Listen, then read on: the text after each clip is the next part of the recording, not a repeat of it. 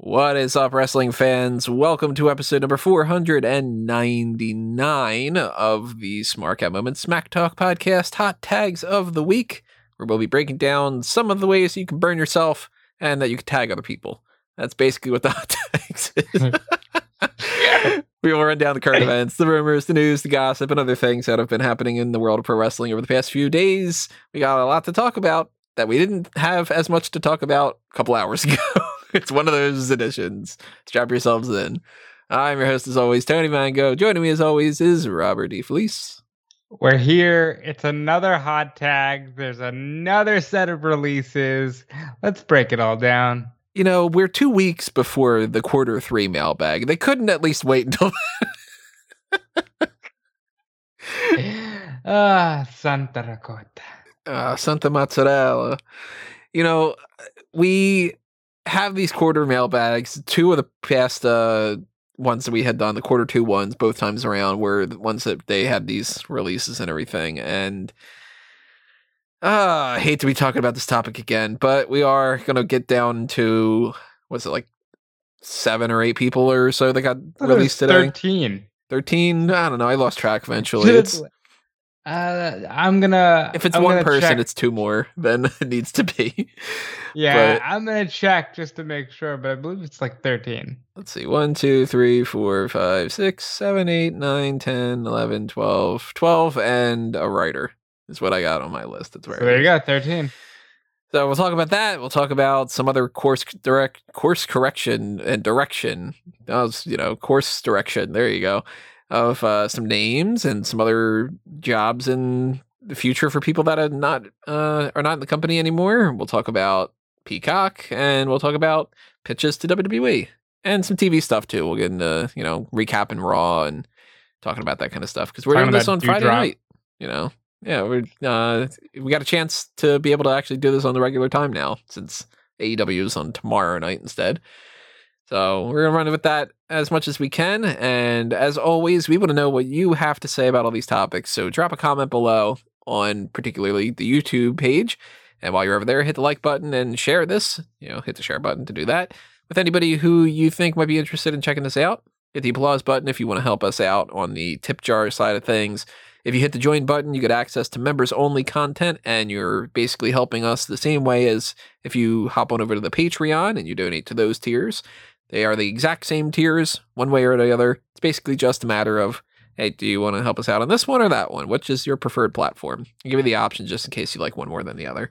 But the dark casts and stuff, those are fun. Extras, you get access to that on those tiers. You get to pick your poison tier where you can request something in particular that you want us to do. And obviously, if you don't have the spare change to do that, or to pick up something on the merchandise shops on TeePublic or Redbubble, then at the very least, if you are commenting and you're hitting the like button and you are subscribed to the channel, then that helps out quite a bit as well. You should also be following us on Facebook and Twitter. And you should be checking out everything else that's happening all over the place. Uh, I will get some more plugs out later on. Let's just start diving into some things. Basically, most of what we're talking about today is related in some fashion to releases. So let's talk about the non release things first. One of them being Peacock is finally available on Amazon Fire TV products. as well as Samsung TV products. So I'm not gonna. It's not that it's the network for me. It's that it's the NBC Universal platform. And how was it not on every conceivable platform that there is immediately? It's the NBC Universal platform. NBC is one of the three main broadcast networks. How how did they not have these bases covered? I don't know. I'm glad they're there now, and we can watch the network again. Like now I don't have to do the side load type of thing. You know, we have to download it on the side thing. You have to allow access to apps that aren't approved for whatever and that kind of nonsense. I mostly check it out through my computer anyway, so it wasn't as big of a deal. But you know, plenty of other people don't have the opportunity to do that. So it's kind of ridiculous that this was only happening now after it's been how many months have we been on Peacock? Four. No. Yes. It was on uh Fastlane, right? Was that February? Was that March? Uh March, I think. All right, so we're we're headed towards four. Should have been from the start, just like all the pay-per-views and all the TV shows and all the content. Just like it should be a better thing to be able to organize stuff, just like you shouldn't have to wait 10 minutes for every single episode of NXT UK to start.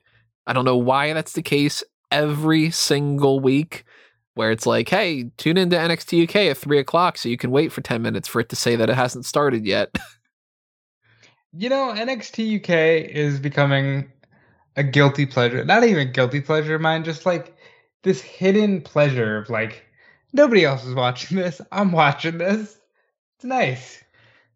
Well, I don't know if this is any factor whatsoever to this whole idea if they screwed something up or whatever, but tonight, Rob and I weren't able to fast forward or pause uh, and rewind and whatever anything with 205 Live, which we were able to do for Hell in a Cell.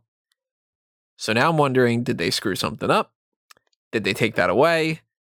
Do they just not care at all about 205 Live, which we'll get into in another part of this discussion, to where they didn't want they they purposely didn't even implement that for the show, which seems like it's more work to not do it than it is to just do it. What are the odds that when WWE goes back on the road, that's when they swap 205 Live out for whatever this revamped, evolve concept will be? I feel like they have to. And we'll get into that too with the release. I mean, well, stuff, yeah, but, yeah, the releases aside though. But it seems like that serves no purpose other than to be a show, period. Just, you know, it's it's extra content hours and it's just a thing for you to watch. Because NXT, for a long while, NXT was one of the selling points of the network.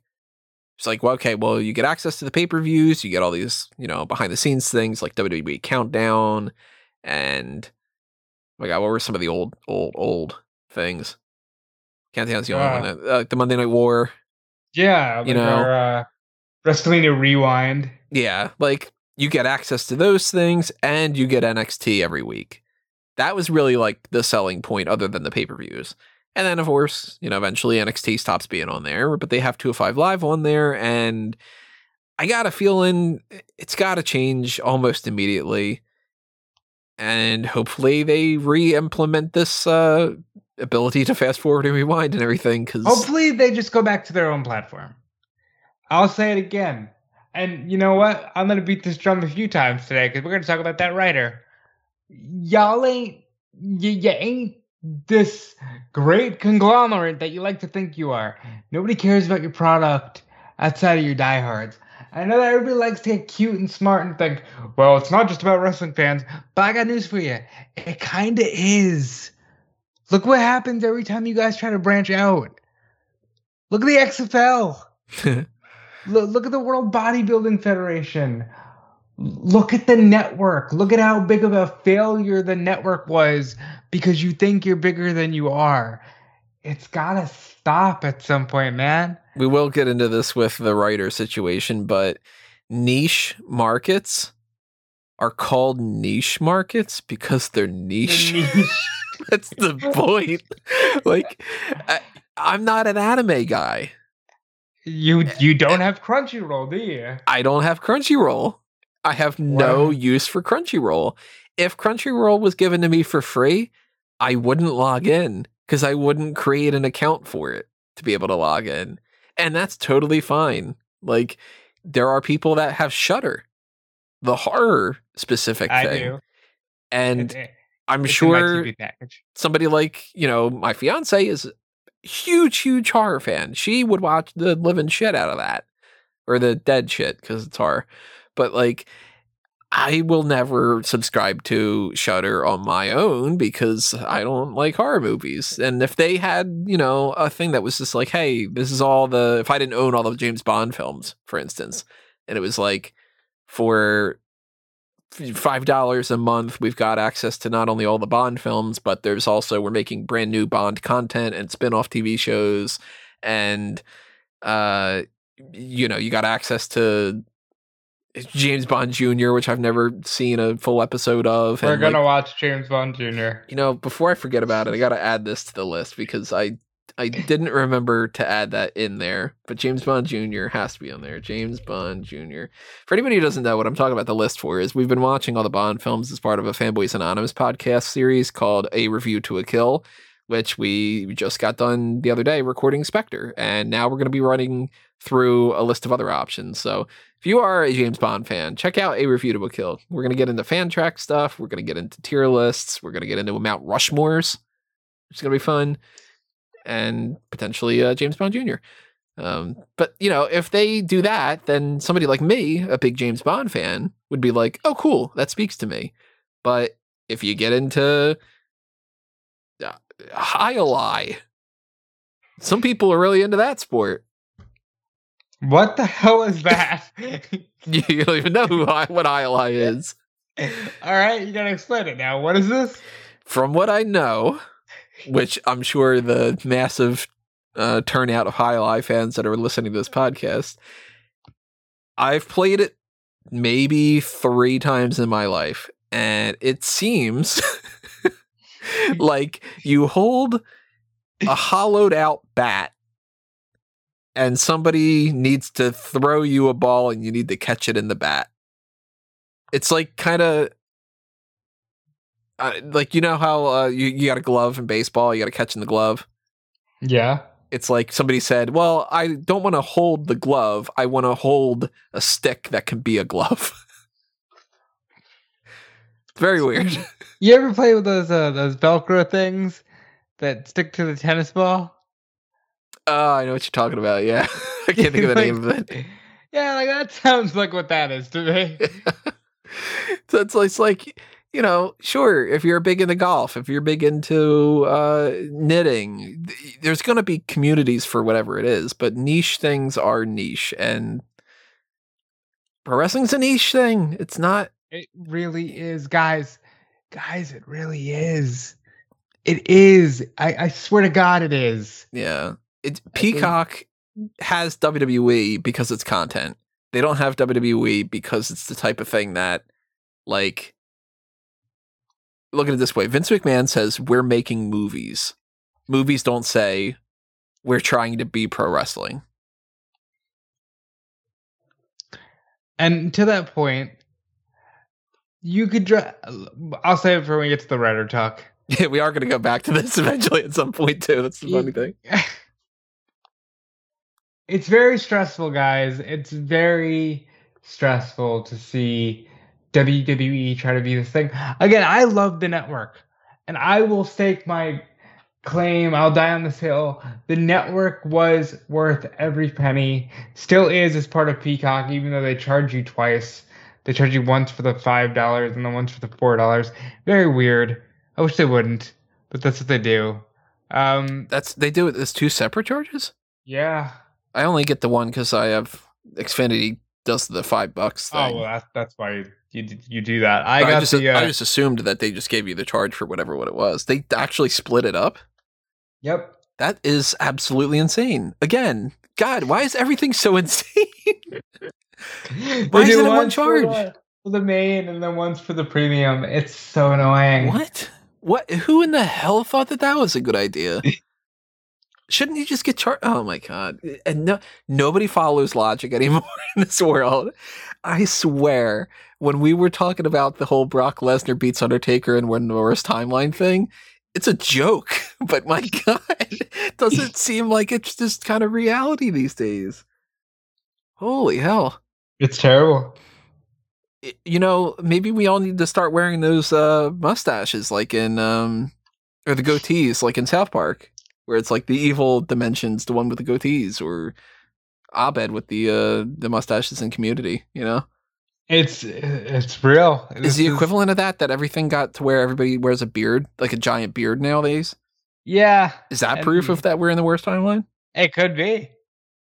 I used to blame Game of Thrones. Now I might have to blame like metaphysics or something. Oh man, it's uh Ah, Peacock's finally on Amazon Fire TV and Samsung and all that stuff. Though it took them a while. The, what, what do you think is going to happen first? Uh, that we're going to reach that goal of uh, whatever Biden had said about the number of vaccinations, or that we're going to get the well, everything will be on the network until um, SummerSlam. Which one do you think's Uh, going to work? Or neither? I think we're closer to the network, Me too. but they still don't have Saturday Night's main event. They have a lot of stuff on Peacock now. They still don't have Saturday Night's main event. And the only reason I point that one out is because you would think that Saturday Night's main event is the most wholesome shit. The easiest to get through. Yeah, I mean, honest to God, it must be the fact that it was 85, 86 and the music. Because I've watched a lot of old school WWF. They were just using whatever the hell they wanted. Using Bad to the Bone. They were just using like the Rocky theme. Did whatever they wanted. But yeah, like, I don't understand how Peacock doesn't have some of these things. I do think we get there before we get to everybody being vaccinated. Because as you know, we were supposed to be fully vaccinated by July 4th, and that didn't happen. Yeah. So it's uh I don't know. People put out these um these goals in mind about we're gonna do X by Y and And then Z never comes. I kinda think that um they shouldn't have done that with the whole Peacock thing to begin with, but we talked about this before. Anyway, it's positive, but it's again the type of thing that my point of view is always it's not a positive to get back to where we are before that you took away and you reinstated something. It's a positive that it's no longer a, as much of a negative, but it's not like I guess it's not pat on the back good for you. It's pat on the head good for you. you know what I mean? Like oh, Yeah. you went back to normal with one part of this again, like you know. But at least, yeah, you can log in. You wanted to put that out there in case anybody wasn't sure that that was the case. If you are on one of those platforms and you hadn't been able to, now you know. Knowing is half the battle. Now the G.I. yeah. Joe. let's talk names. Gertrude, weird name, huh? No, I'm just kidding. you know, you never see any Gertrudes anymore. I- have a mental list in my brain that I didn't bother writing down as a full list, despite the fact that I have a million lists. But a li- bunch of li- uh, actually no, no. Then I say that no, I have a I have a list. I have it on a different folder of um because I when I was writing fiction, I had a list of different types of names, like first names and surnames that I wanted to use and stuff. And I do have a list of well, these are only names that I would only give to a character that I wouldn't like. you never hear see any Gertrudes anymore. just like how I can't. Sorry for anybody who has these names, but like I can't imagine somebody like a James Bond type being Gunther. Just I can't, you know. My friends call me James Bond. Yeah, mine call me Gunther. but let's talk about the Iconics and Ruby Riot. Their names are, of course, Oh. no longer going to be the Iconics and Ruby Riot because those are WWE names. And we know now what they are going to be. Now, Ruby Riot had recently said, and this has changed over the course of the past couple of days, where we were going to talk about one story, and now we know it's going to turn into something else. She said she's not going to be her old ring name. And part of it is because people pronounced it differently, which is like, you know what? That makes sense. Heidi Loveless? Lovelace? It's Heidi Lovelace. Lovelace. But Is I've Lo- heard Loveless. Wait, is it Loveless? which that's the no, whole that's stupid. that's the whole thing. And That's she had dumb. said people pronounce it differently, so why the hell would I want to keep doing that? And that was just given to her. She had And a, she also said she didn't really like it. She does want to Yeah. keep the ruby though.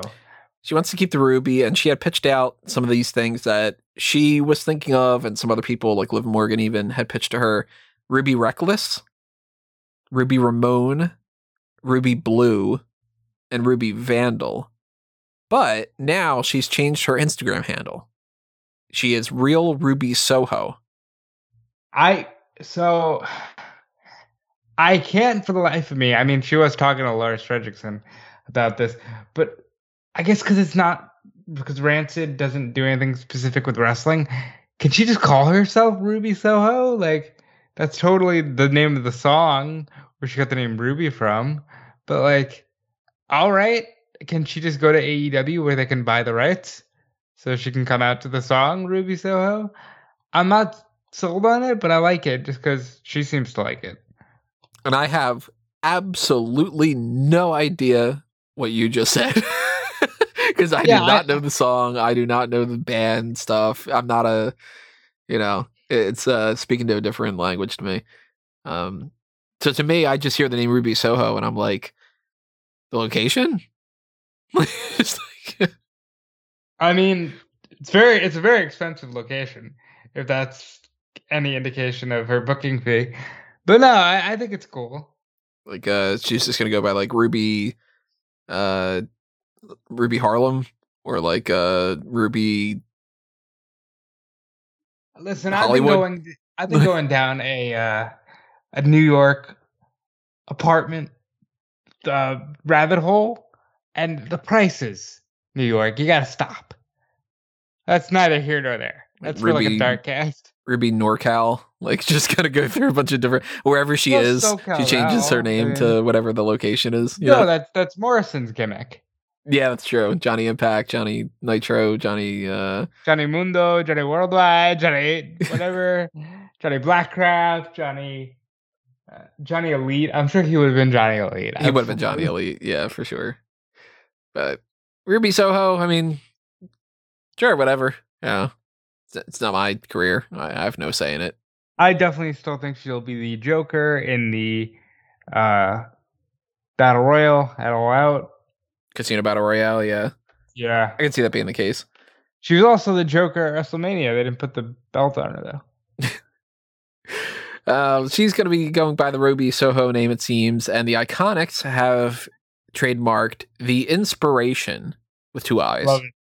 Love it. I don't, I don't hate it. I don't love it. I kind of think that that would be better if it didn't have the in front of it. And there's maybe some other I words that they could have gone with. Like what? I had a list earlier. Let me see if I can find that. I put this up in like an article recently. Let me remember if I wrote it for Smark Out Moment or if I wrote it for uh, EWN. I think I wrote it for EWN. Let me just double check about that because uh, I had some suggestions. I went through a list of like potential other ones. Let me see if I can find this. Uh, I wrote down at least it's not the Ironics. uh, I said if they wanted to be cheeky about it, they could just be the icons, and they could get even closer to it. I But- thought they were gonna just be the iconic duo. Remember when they were that in NXT and then they changed it to Iconics? I said uh, the words image and imagine. I think that that could work even better. The image.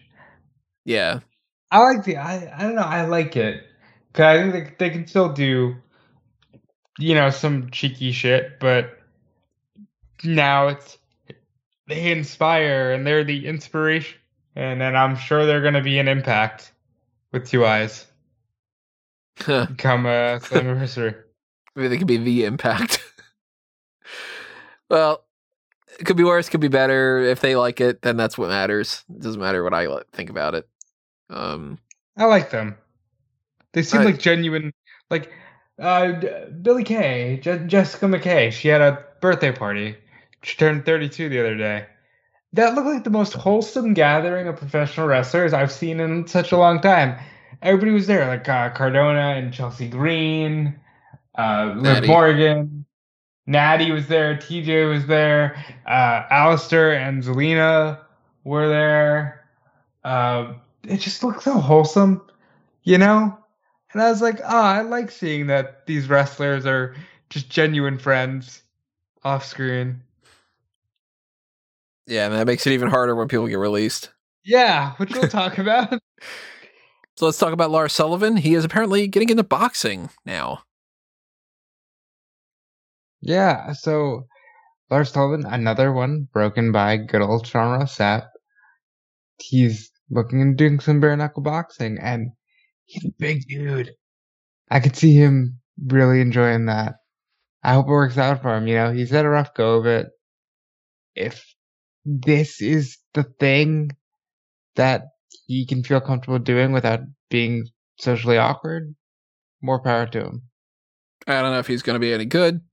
Uh, I don't know if he has any background in that kind of stuff. Uh, you know, if he is going to do something like that, I'll potentially check it out. I've checked out some other things that I've seen over the past, like Punk's MMA stuff. I've checked out some Brock Lesnar stuff, but I'm not really into boxing. It's more of a niche market. Well, this is bare knuckle boxing. This isn't even like boxing. This is like, you know, we're just gonna, you know, flat out fuck each other up. It's like Rocky Five shit. Yeah, like this, is pretty intense shit. I really like Rocky Five. So Does anybody? Rocky Four though, you know, it's got a good story. If he dies, he dies. Generally speaking, the Rocky movies aren't they're not good. They are the Rocky series is good. The Rocky movies aren't good. like you know, different discussion for another day on Fanboys Anonymous, but uh I would recommend people checking out all the Rocky movies, but not watching them as individual movies. You know what I mean? Would you be up for a Rocky watch along? I still want to do a Fast and Furious one because I've never seen them. I want to kind of like do that. go We down to that do whole like watch them all as fan tracks and just be like live in the madness of it and go like because uh, I don't know, there's characters that apparently die and come back to life and shit, which is just like, Of course there are. Why wouldn't there be? yeah, I I- I want to I want to do that at some point. Pick your poison tier, make sure it happens. But the um Look, Lars Sullivan. If I'm being real, like I, he's not on my TV screen anymore. I could hardly care less. Yeah, and I just like with any human being, as long as he's being safe and not being an asshole. Whatever, do whatever you need to do. um I'm not sure if he's going to appreciate that I plugged Fanboys Anonymous during this in the fan No, he seems to be really bothered by that before. Go to fanboysanonymous.com and subscribe and do all that kind of stuff. Um, yeah, if he ends up doing something with uh, this boxing bare knuckle, uh, whatever, whatever it was, I don't know. Uh, I was gonna call it bare knuckle punching, which is like, well, which is what it is. technically. uh, you know, I might check it out. If it does, we're not going to cover it on here because it's boxing and I, it's not a boxing site. But you know, we might just be like, hey, did you check out that uh, that uh, Dylan Miley? That's his name, right? Yeah, Dylan Miley. Be like, yeah, check out that Dylan Miley fight. Uh, maybe. It'd be safer to call him Lars Sullivan, you know. Uh, what's his name? Um, Alberto Del Rio apparently is no longer gonna do an MMA, which uh, good, I guess. Yeah. Next, I don't. Check out our That's go- Rushmore That's money in the become bank. my new thing. Like I just like I don't want to. Brock Lesnar rule it. Like, uh, come on, like. Next, just go ahead. Go. Let's go with some pitches. Supposedly, the networks had pitched some other ideas to WWE recently outside of the things we had talked about before, like the potential of King of the Ring returning and some other kind of specials. But there are two other ideas. One of them being a World Cup tournament and a points system. So let's, let's talk about the World Cup first. They've done two World Cup things based off of the Saudi shows. Yeah. Remember that we got the whole the best in the world. See, I can do it.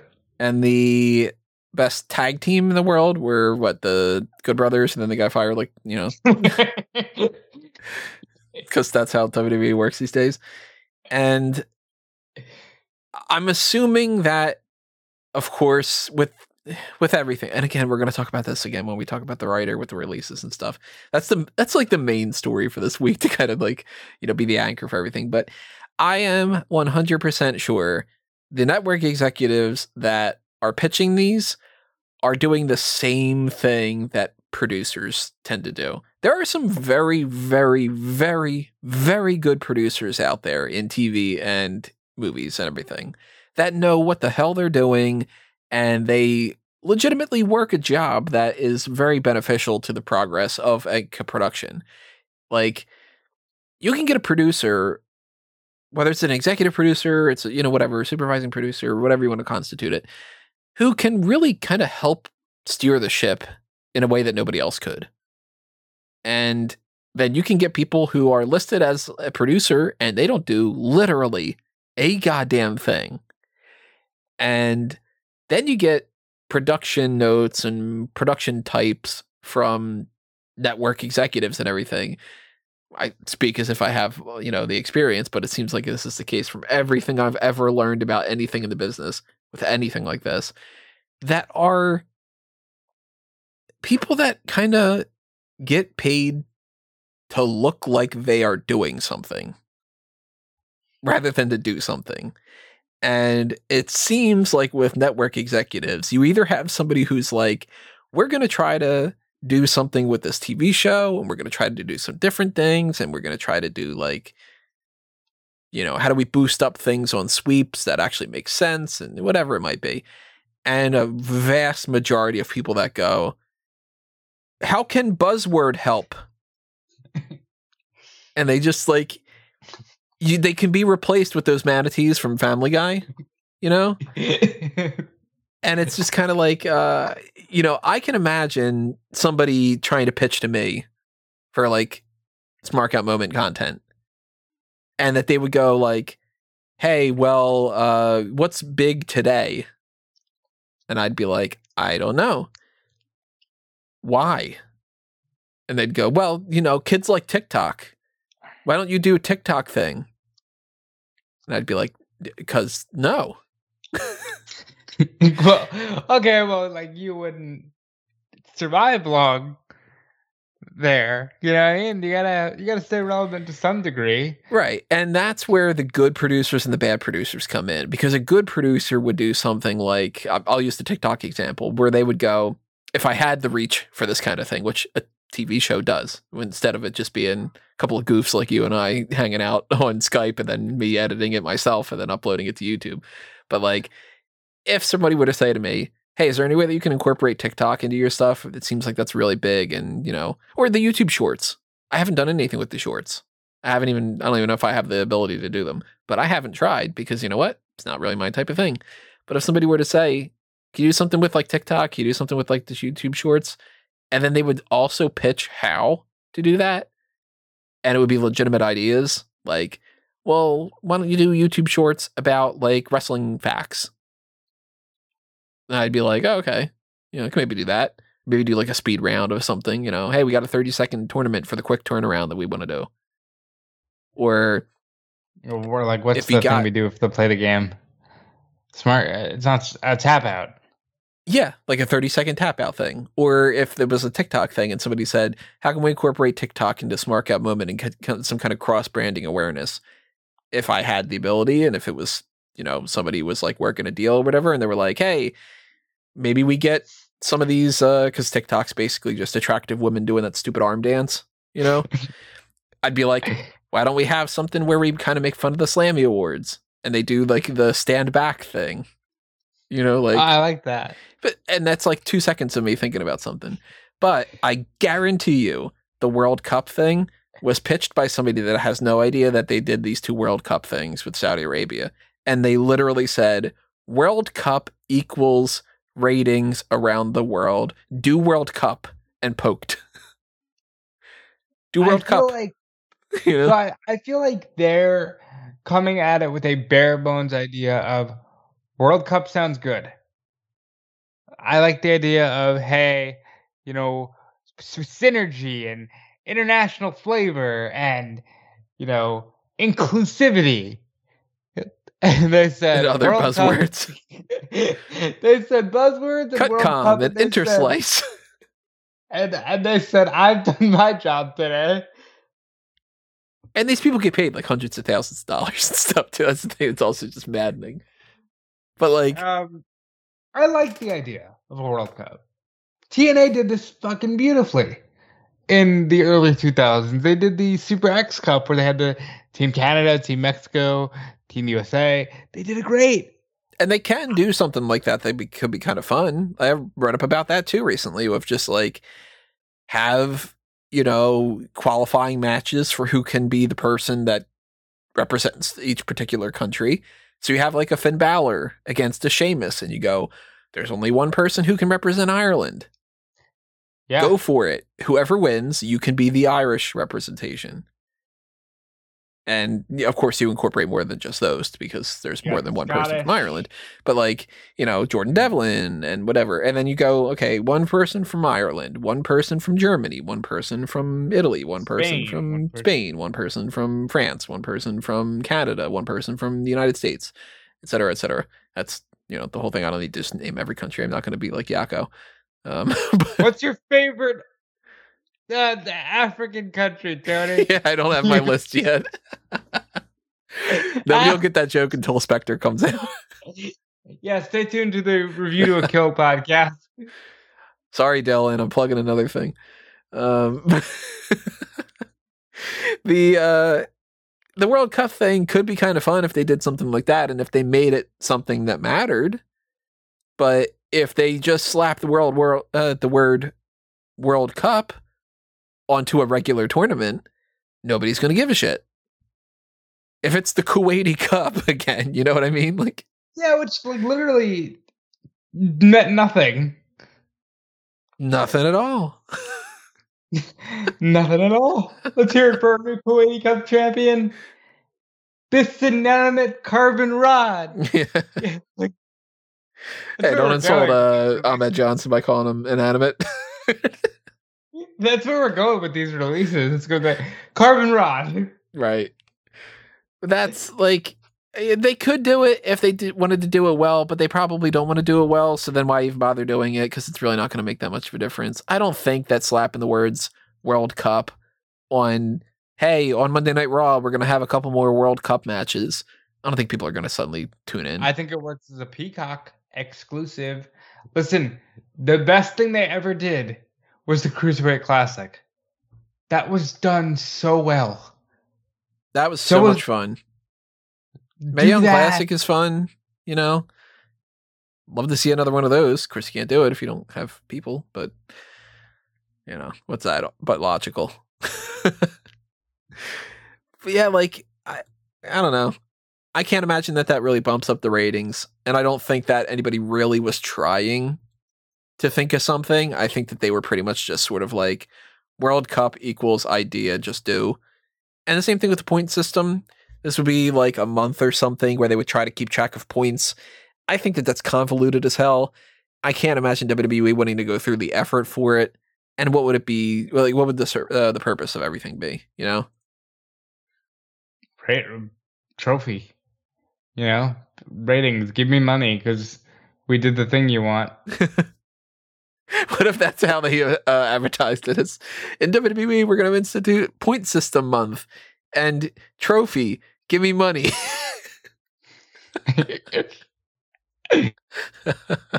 so let's start getting into it because we got to talk about it. It's the main topic. Otherwise, what's the point?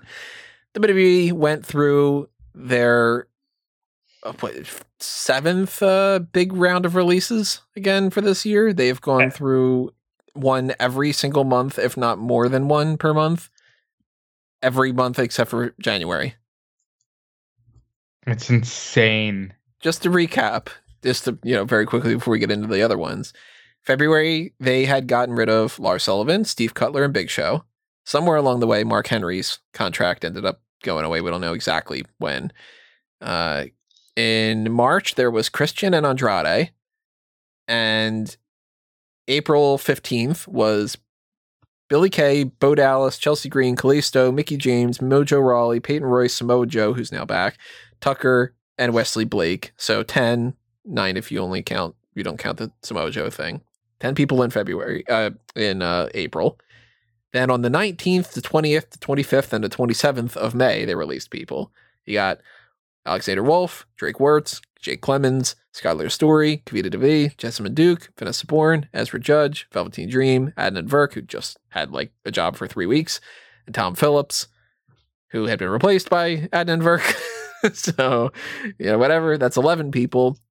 Earlier this month, they got rid of Braun Strowman, Lana, Ruby Riott, Aleister Black, Aleister Black, Santana Garrett, and Buddy Murphy. So that's another six people. And today it was announced. I'll breeze through them. And then we'll come back and talk about each individual one. Uh-huh. Tyler Okay. Breeze, Yeah, Fandango. you'll breeze through them indeed. Yeah, true.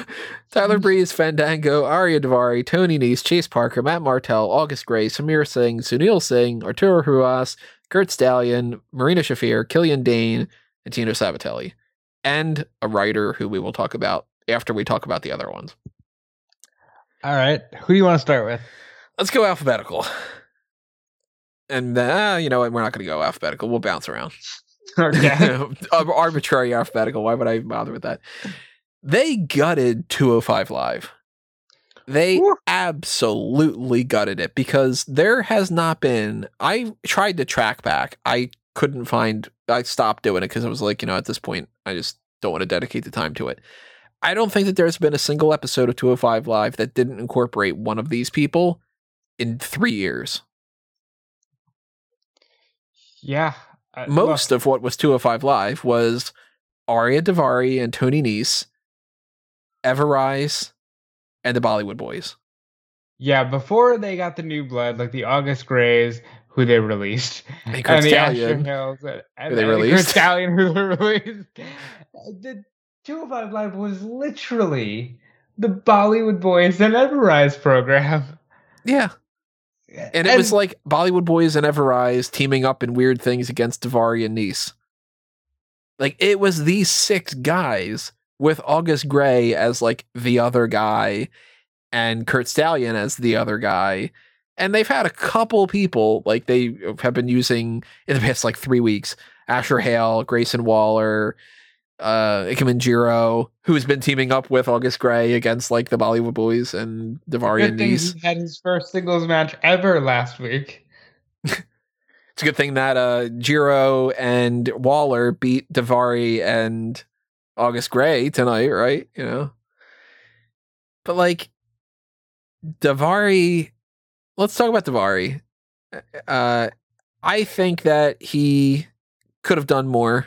I think that they missed their opportunity to bring him into the proper main roster as part of a tag team because I think he could have been a great tag team guy at the very least. Whether he was paired with his brother or with like I wanted a stable really badly at one point. I was like, man, how cool would it be if we had a stable of like everybody revolving around Jinder Mahal? You got the Bollywood mm-hmm. boys, you got Daivari, you got uh Indus Sher at the time, and just make it go old school. Just make it the whole like, you know, well, we're following the guy who was the WWE champion. Like his Do name's Jinder Mahal. Like, you know, it's Do you remember when 205 Live had the Zo Train? And it was like Oh, it was Enzo. hodgepodge. Enzo, Drew Gulak, Ariya Daivari. Was Kendrick in it? And uh, no, I don't think so. Nese. Nese was in it. It was just like this random hodgepodge of guys. Look, first of all, I thought 205 Live was awesome when it first started. Yeah. I liked the different colored ropes, the little light things that were like 25 live or cruiserweight in the corner. I liked that stuff. And they just stripped it away and made it I don't know, here's another show. It's like superstars, but we have a weight limit. Um it's a shame that all these people who carried the brand are just gone. But like let's just get into it that brand has to be going away because Sean Ross Sapp of Fightful reported I don't know why I said that like I don't work there. Who reported that um, listen, they're gonna put more of a focus on the cruiserweight title in NXT, as seen by Roderick Strong deciding to deb- uh, return by attacking the cruiserweight champion. I think if you put it on the brand, you know, do you need 205 Live? Or can you make that another program? I've been saying for a while. I kept saying Stomping Ground should be uh, brought back, but once they did the whole thing with purchasing Evolve and potentially doing that, Evolve is a purplish logo. Just keep the purple thing and just have the purple brand and have it. NXT Evolve, and it's simple and easy. It's superstars for NXT. You put the people deleted- on there. she deleted the tweet, but Brandi Lauren was like, "It's okay, uh, Anthony Green. We can always go back to teaming and evolve." Oh wait, like uh it has to it absolutely has to evolve uh, into that kind of a show. The weight limit is pointless now. Just have the cruiserweight championship be another championship. Factor it into nxt you can have it compete on either show. And just make evolve the nxt evolve thing and just do where you can have more than just the cruiserweight limit because there's nothing stopping you from having more options and better potentially you know coverage and everything to have a women's match on the damn show. Or to have you know the NXT tag team championship is defended against some NXT evolve young and up uh, up and comer types or whatever. The the what were the names? The creeds? Butch uh, creed and Julius. yeah uh, Butch, minute, hold on. butch reed and yeah you, I'm pretty sure his name's not Butch. No, it's, uh, Brutus. brutus yeah but i, I said before I, i'm always going to keep calling this guy butch reed for some fucking reason and it, it happened again so I, I want this guy to be butch creed apparently but like uh we talked about that before but it seems like this is now it can't possibly not be the death knell Live has to be dead. Now, granted, they have issued the Diamond Mind that are going to be about that. They could always make Kushida a focal point of 205 Live. They do have Hale and Waller and Jiro, but do we really want this? what do you mean Like, do we really want 205 Live? I Oh, don't. no that, Like- they have to get rid of it And like, look, I'm not saying put people out of a job. I'm saying replace bad concept with good concept. yeah And not even necessarily good concept, just replace it with a functional concept. Because 205 Live stopped being functional a while ago. I do want to shout out Tony Nese, who was released today and who said, Look, I don't care how unwatched or underappreciated the show was. We all gave our heart and soul for 205 Live. Oh, and it shows too. That's the thing. Like the the product for 205 Live, the problem has never been the wrestling. They those guys are fucking great. While we're here, favorite 205 Live memories. Like, yeah. They haven't officially killed it. Well, I'm gonna act like they have and say, Well, it's, My it's been kind of dead for two years, but uh, Mustafa Ali against Buddy Murphy, bro. yeah. That was a match. Drew Gulak's whole PowerPoint presentation character, fantastic. Uh, Brian Kendrick in the early days, really good. Alicia Fox, Alicia Fox. really fun. Noam Dar. I still like Noam Dar. You know, I love Noam Dar. I wish he was still around in uh, the states.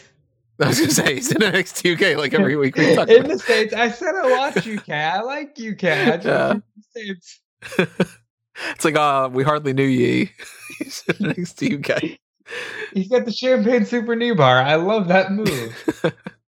Good song too. Champagne Supernova. I love that. But yeah, 205 Live is at a point now where they just can't fundamentally still keep this going. Because what are they? Go- I mean, I say that knowing full well next week it's probably going to be, hey, it's Ikemen Jiro against Asher Hale, and it's Grayson Waller against um, Yeah. Ari Sterling. Oh fuck. That's Oh, the other guy. There it is. Yep. Because there's Uh, like four people.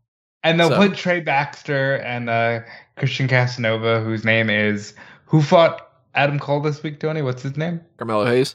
Carmelo Hayes. That's the name. Is he under Uh, Yeah, well, he fought for the belt against Kushida last week. oh, yeah. Uh, they also have Ashanti, the Adonis. Right. he's he's moved up in the world. They also have Tyler Breeze. They don't. They also have uh, oh no. Kurt Stallion. They don't. They also uh, looking at I don't know how the um have their weight limits right now, but uh, ignoring the main roster, like the Finn Balor types that would be on the main roster and the people on Raw and SmackDown or whatever. I mean, Adam Cole is not going to be in that kind of position. I don't think Austin Theory is under 205, but they wouldn't put him in there anyway. Uh, Um, what's his face is Gargano is because he was in the Cruiserweight Right. Classic. Yeah, So was Ciampa for that matter. But they're definitely not. I mean, they got Drake Maverick. He's gonna need something to do. Let's make him the GM again. They've got Jake Atlas, Oh yeah, he's under 205. uh, Isaiah Swerve Scott. I think that there's better things to do with him. Yeah. They've got Joaquin Wilde and Raul Pick up the Mendoza, whole uh, Santos Escobar. Karrion Kross. No.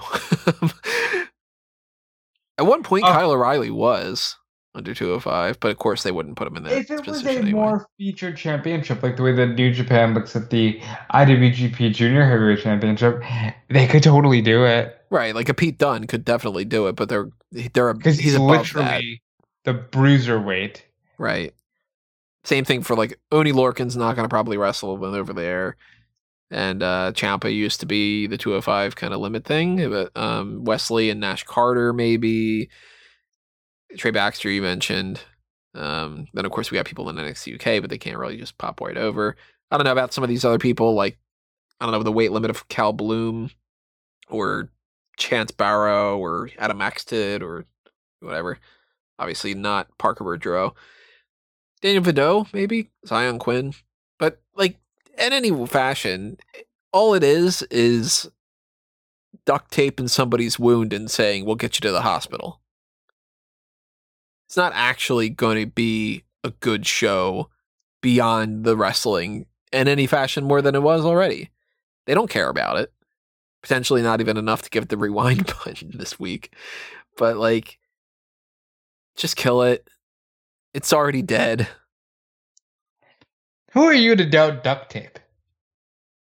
Duct tape can hold some things together, but it's not going to be used at the hospital. you know, Fair enough. Unless you're in some post-apocalypse scenario, which kind of feels like that way. The way that Nick Khan's just releasing everybody, but Well, like, let's talk about some of the other names. Uh, you, Well, yeah, with, so like Ari Daivari, I think he could have been a tag team guy on the main roster. I don't honestly expect that he could have won even like the Intercontinental Championship, but I really liked him, so I wish he could have. I, all these people, I wish that they could have done better. Let's just blanket statement. I wish that things would have worked out better. But let's talk about August Grey. damn shame. When did he get Huh. uh, signed? October? Because I know Something Curt. Stallion got signed in October. Didn't even make it a full year. Put on uh, 205 Live. Immediately got the number one contendership.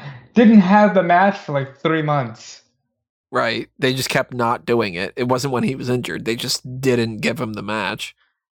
And then they eventually just did. They just were like, yeah, he, he'll just do it now and he'll lose and then we'll just move the fuck on, which I I don't understand how. I've tweeted about this. I said the way that things are happening in WWE this past year or so, I recently just bought a green screen, a boom arm, and a shock mount.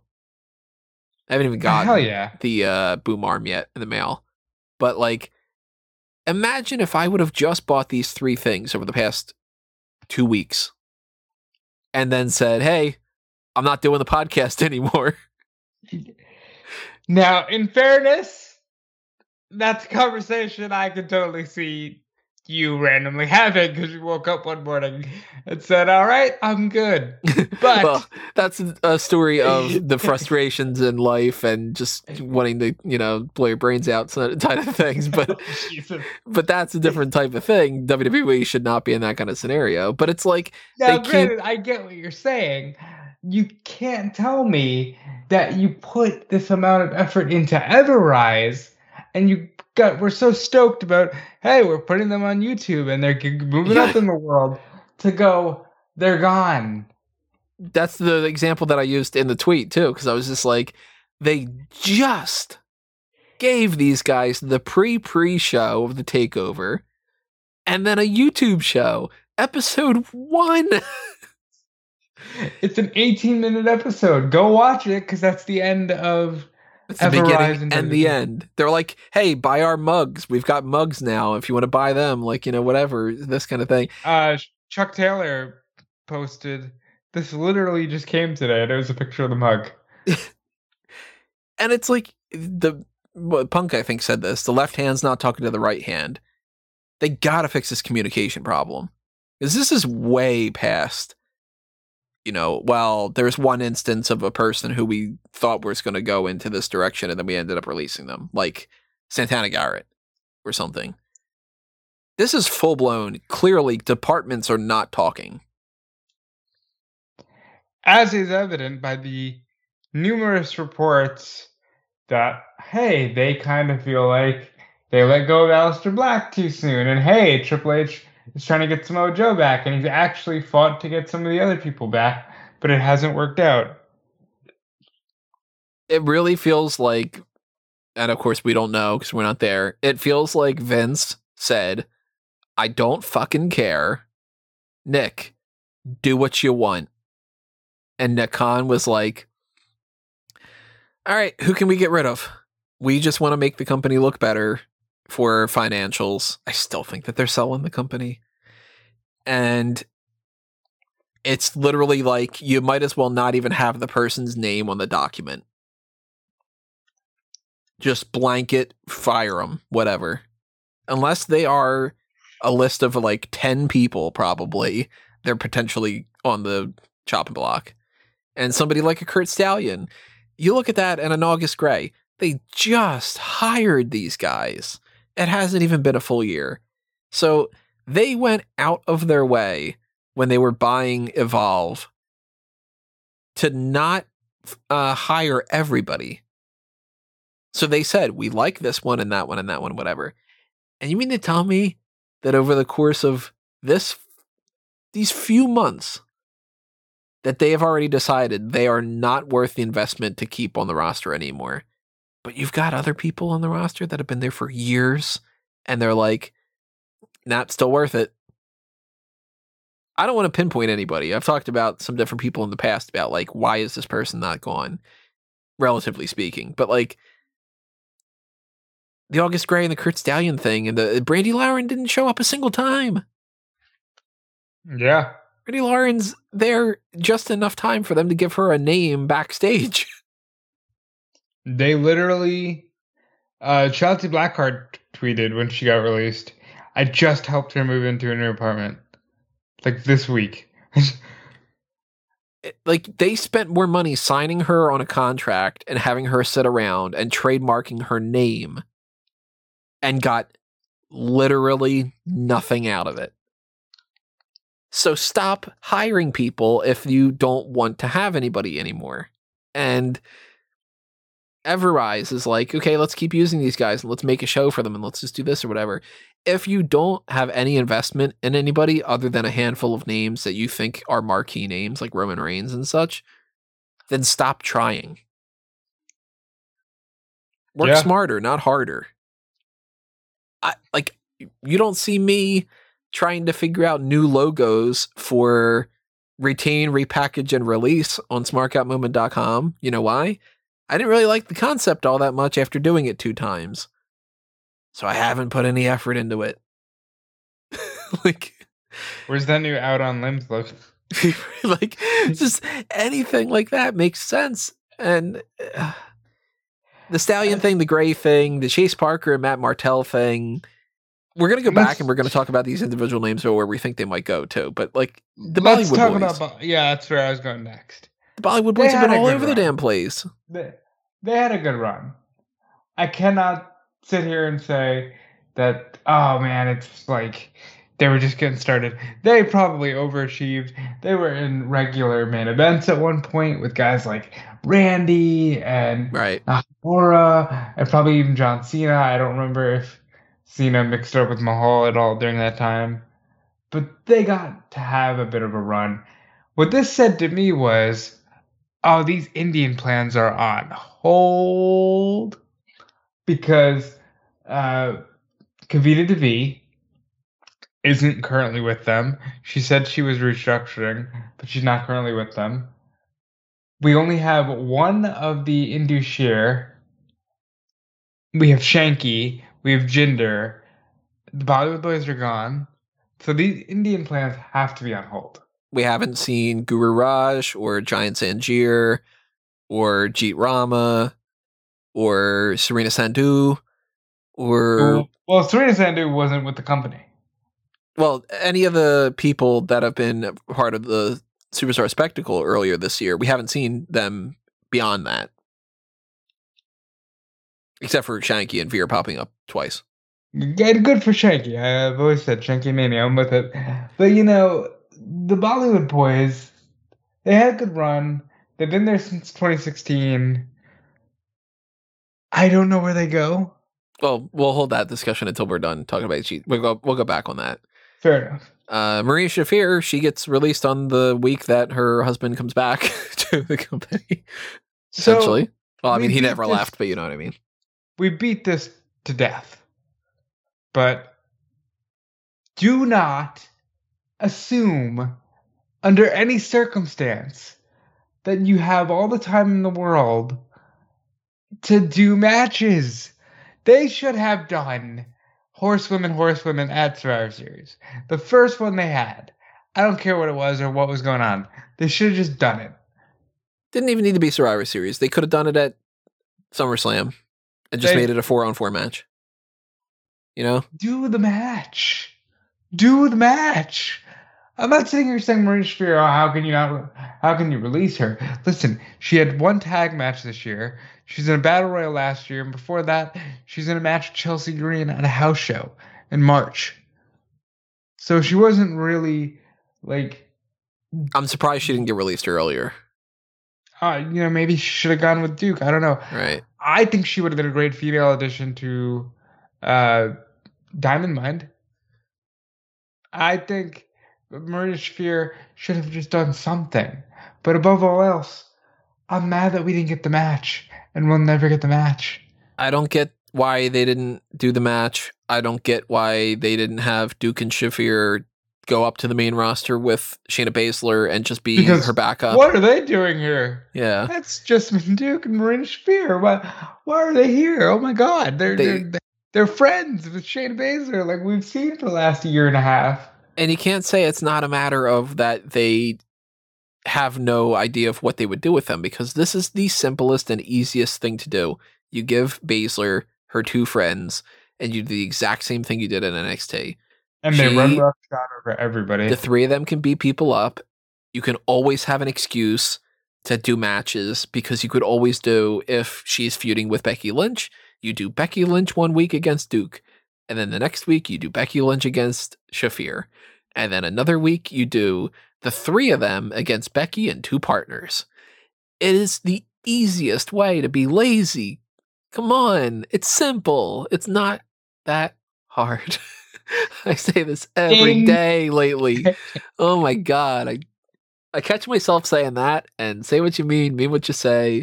You're welcome for that one. like every day these days. Every day I'm telling somebody, yeah, I'm uh, I'm pretty big on. So you mean mean what you say? What can you do? And here's the thing. Let's apply that to this. Hire people with intention of utilizing them. If Mhm. you hired them, use them. You know, and I think it's a damn shame that Shafir didn't get to do a little bit more. She was good in Raw Underground. I think Raw Underground was was uh, scrapped too quickly. I liked that. It had some in- potential to be something uh more than what it was for sure. and I don't know. I, I was all for it. I hope that she is fulfilled in whatever she does next. You got Tino Sabbatelli, which if you follow this story, this is a fun one to track. So thought if you already released, but whatever. So Tino Sabbatelli is in the company for a couple of years, and he doesn't really get too far off the ground. He's got a tag team with Riddick Moss, who hasn't been seen in months, but he's still around. And Sabbatelli is somebody that I thought had some potential to him. He's got a great look to him. He's tall. He's built. You know, he wasn't you know working the same type of matches as some other people did in NXT. He wasn't like a Johnny Gargano, but I think he had some potential. Eventually, he gets released, and he gets released after getting an injury. So it seems kind of one of those things where it's like, well, I don't know if he's going to be back around. We'll probably release him, that kind of thing. And he goes and he wrestles a match or two for NXT or for AEW as uh was it under his real name? Well, he, he's Sabatino Piscitelli. I remember He was. Sabby. He was just Sabby. Just Sabby. That's what it was, right? Yeah. Sabby Piscitelli. And um it comes out with all these leaks of AEW. And we start hearing, oh, that was an NXT reject that's leaking this, whatever. And eventually fingers start getting pointed at Tino. Turns out it's not the case because he gets rehired in WWE and more leaks come out. He's not Did there to leak it. Who it was? Nope. Hmm. So I don't know how that works out in anybody's favor, but he gets rehired with NXT, does not show up a single time, and gets released again. So if he pops back up in AEW, this is going to be really interesting. Because then it'll just be like, hey, remember how I got fired and you brought me in and then you thought I was leaking stuff and then I got rehired and then got fired again? I come back? again?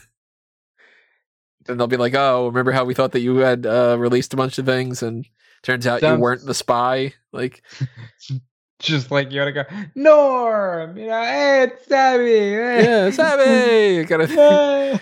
hey buddy you know uh, hey you know how we're gonna laugh about all this stuff i would hope that like jericho if he was blaming him necessarily wouldn't have been like you know talking backstage about specifically him or something and calling him a reject or whatever because then you got to of course apologize and be like hey it wasn't you okay i'm sorry i'm sorry that i said that you were a reject and whatever and that's a thing killian dain's gone so his Damn uh shame. his wife just became a superhero and now he gets They have uh, a wholesome relationship. I, I enjoy seeing them support one another. yeah they seem like they genuinely really care about each other and everything of and course, that's so good to see. you know uh nikki cross is going through her own issues with the roster right now and everything too but dain he had his shot with uh replacing fulton in sanity big damo comes in they re change his name over to killian dain eventually sanity comes to the main roster and every single one of them's gone right now except for nikki cross Who didn't actually go up to the main roster with Sanity. oddly enough I think that's what saved her. maybe yeah i mean she's still struggling but maybe that is Oh, what saved her that she's doing good separation now.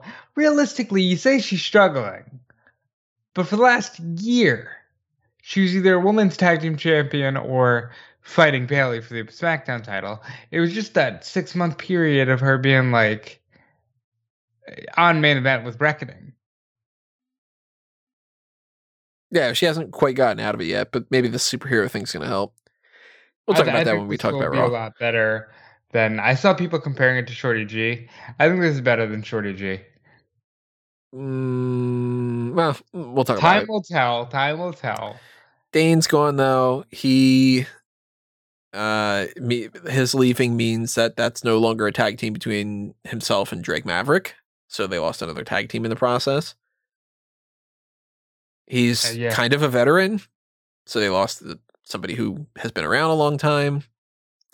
Uh, They lost another big guy, which I'm surprised that what they like all their big guys. I'm surprised that somebody didn't just go, let's bring him up to the main roster and then go. We already had him on there and you didn't do shit with. Dude, that North American ladder match.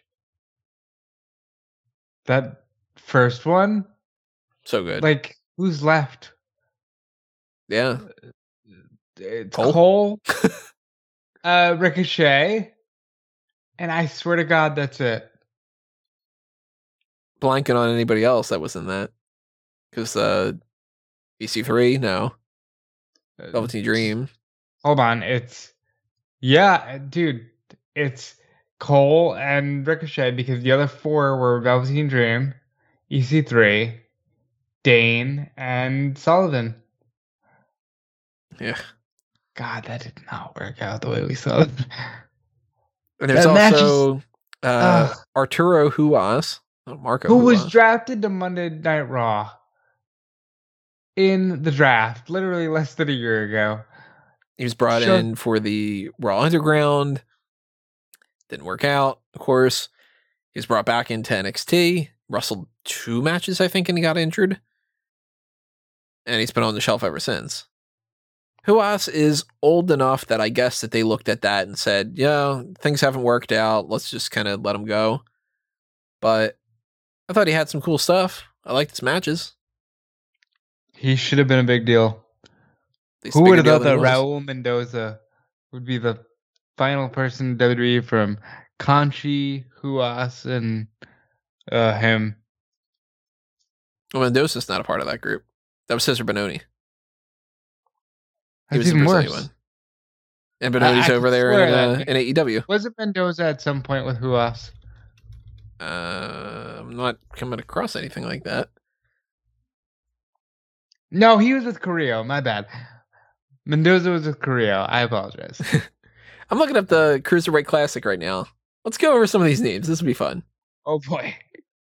Akira Tozawa. Still there, Like a- 24 7 champion. Yeah, like a 20 time 24 7 champion. Alejandro Saez. Don't know. Me neither. Anthony Bennett. Hey. What's he up to? He never got signed. Probably working the uh the indies. I for some reason when you said that I thought of Mike Bennett, but that's uh, not Mike Bennett. No, it isn't. It's Anthony Bennett. uh, let's see what he's up to, because now I'm curious. There's Ariya Daivari, who just got released. There's Brian Kendrick, who is a producer now. There's Uh, Cedric Alexander. yeah, he's uh he's doing good. He wants to be in the Money in the Bank. He probably should be. Yeah, There's a, I don't know if I'm pronouncing this correct, Clement Petois. I remember that name, but I don't remember what he did. Yep, no idea. Don't remember at all. There's Da Mack. I remember that name. I remember vaguely that I liked him, if I remember correctly, but I don't know anything about it. Damian Uh, Slater, by the way, I'm looking it up. Anthony Bennett, who now wrestles like RH maybe. uh, just just doing the indies. He's doing some stuff for like IWTV and he's on those kinds of shows. So good for him. I don't remember Damian Slater. Nope. Drew Gulak, of course, is great. Underrated, underutilized. Had a great match with Daniel Bryan. Probably saved his career. Needs to be a lifer. I want Gulak as a guy that's still around years and years from now and eventually is one of their main trainers. I want Gulak to fucking stay there. Uh, like, there was a to- uh, point during the Cruiserweight Classic and a little bit afterward where I was just like, who is this Gulak guy? I don't like him. And eventually I've gotten to the point where it's like, if I want to plant my flag down of like, don't fire a group of di- different people here and there, Gulak is one of those. Like, don't ever release this guy. Fabian Aichner, I was a big fan of him, and I've always been a big fan of him. He's doing well enough in Imperium. Imperium's down to three people, and he's one of the three. There's uh, Grand Metalik still around. The Gurv and Harv Sihra, otherwise known as Sunil and Samir Singh. Yeah, They're the going Bollywood with boys. them. Ho Ho Lun. Oh, my dude. Ho Ho Lun. I tried to pitch that he was the guy behind Tian Sha. Didn't happen. Gentleman Jack Gallagher. Next.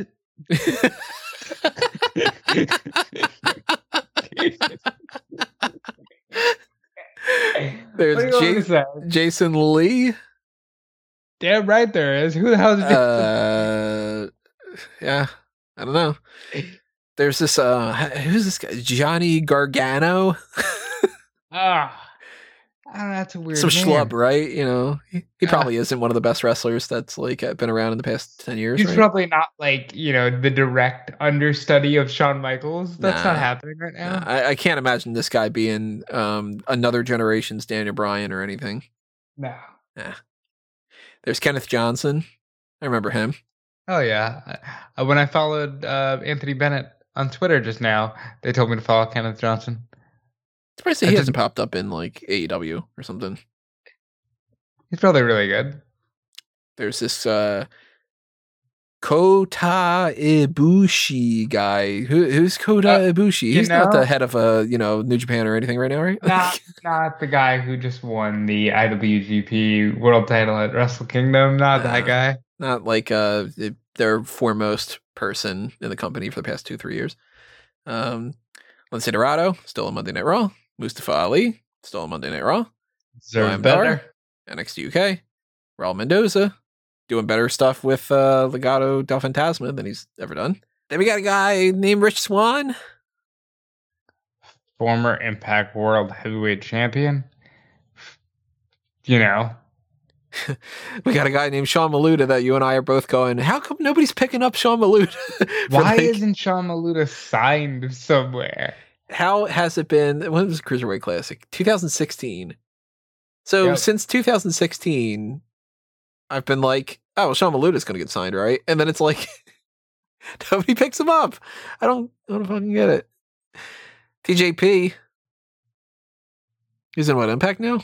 He's in Impact now and MLW, and he's everywhere because he's TJP and he just gets around.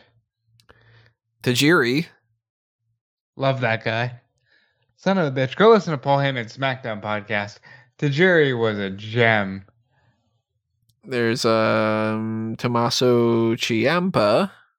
Oh, he didn't go anywhere, did he? Nope, I don't know. Never heard of them again. Tony Nese, who just got released. Tyson Dukes. I'm Ducks? Dukes, right? Find it. Tyson Duke. I'm surprised Dukes. he didn't. He didn't uh, land somewhere. There's this Zack Sabre Jr. guy that, of course, never went anywhere. Yeah, please. What a. Can he even wrestle? this guy, like you know, uh, some kind of a mat technician or anything. Ah, maybe. I mean, probably not a good one. I bet you he hasn't won a single championship since. I guarantee you, he has not. so the people that were in the mix to be in it, but they were like alternates and stuff, and uh, replaced somebody named Zumbi. Don't who's, remember. uh, replaced by Mustafa Ali, apparently. Uh, Kai Katana, don't know. Vandal Ortagun, don't know. What a name. Jesus Yurnay, Yurnit, Never heard of him. never heard of him either. Oh, wait a minute. Yes, I have. That's uh, is that Mecha Wolf? I believe that's Mecha Wolf. Look. He's got a wiki page. He is Mecha Wolf 450. Yep, that's yeah. Okay, I know who he is. I think I interviewed him once, like ten years ago. It's, uh, Never heard of him. he's a good. He's a good dude. There's Jesse Sorensen, who has been kind of Wasn't- every once in a while he pops up and then kind of disappears for another eight months or something. Like Aaron Solo, who's in NXT. Uh, I, keep wanting to say NXT, who's in uh, AEW right now. He's part of the factory. So it's a weird uh thing to go back in time. Anyway, it's a completely different sidetrack. Uh, we're talking about these wrestlers that are going. Where are they going to be going? Um, let's go back in the alphabetical order. Actually, do the alphabetical order this time and talk about where we think that they're going to go. Ariya Daivari. Um, Impact. Impact. I would lean more towards Impact or Well, maybe Actually, maybe Daivari- NWA. Shawn Daivari was part of Contra in MLW for like the brief period while he was laid off by WWE. So they could always just replace the one Daivari with the other Daivari. I could see him being great in NWA. Man, I mean, sure, but I I don't know. I'm very despondent despondent with that brand right now. I'm very disconnected. I'm very I don't watch much of it, so I can't offer too much as far as the NWA is concerned. Hey, we've already established I want NWA to merge and Impact to merge with AEW, so you know where I stand on that. August Grey. Oh, he'll be fine. He'll do the indie rounds and I think Make a he's lot an of indie money. guy. Yeah. Uh, Everrise. So here's the problem with them. Their home base was Chikara, which is shut down after the speaking out movement. I'm sure they will find plenty of places to go, but I couldn't name one off the top of my head. I could see them making the AEW dark rounds quite a bit. They could, and maybe they get a good gimmick going and they get to stay there. And I could see them potentially going to Impact. Yeah, I wouldn't be against it. Curt Stallion, Oh, I he's honestly have no idea. He's fine. He's going to do the indie rounds. People are jumping for joy that he got released because they can they can already start thinking, "Oh, cool, we get him back." I'm going to skip Breezango because we didn't even talk about them. I'll come back to them because I think that they're the biggest out of this whole thing. Uh, Killian Dain, He's going to do the UK Hmm. indies, and he's going to be big damo, and he'll be perfectly fine. I said UK indies, but he lives here, so probably not. Um, he'll do. I lean more towards Impact than AEW. I'll do fucking MLW. They they book their big guys pretty well. Marina Oh, Shafir, I don't think is going to go anywhere. Time will tell. I don't feel comfortable saying yeah or nay with anything with her. I just think that it's not something that she wants to do.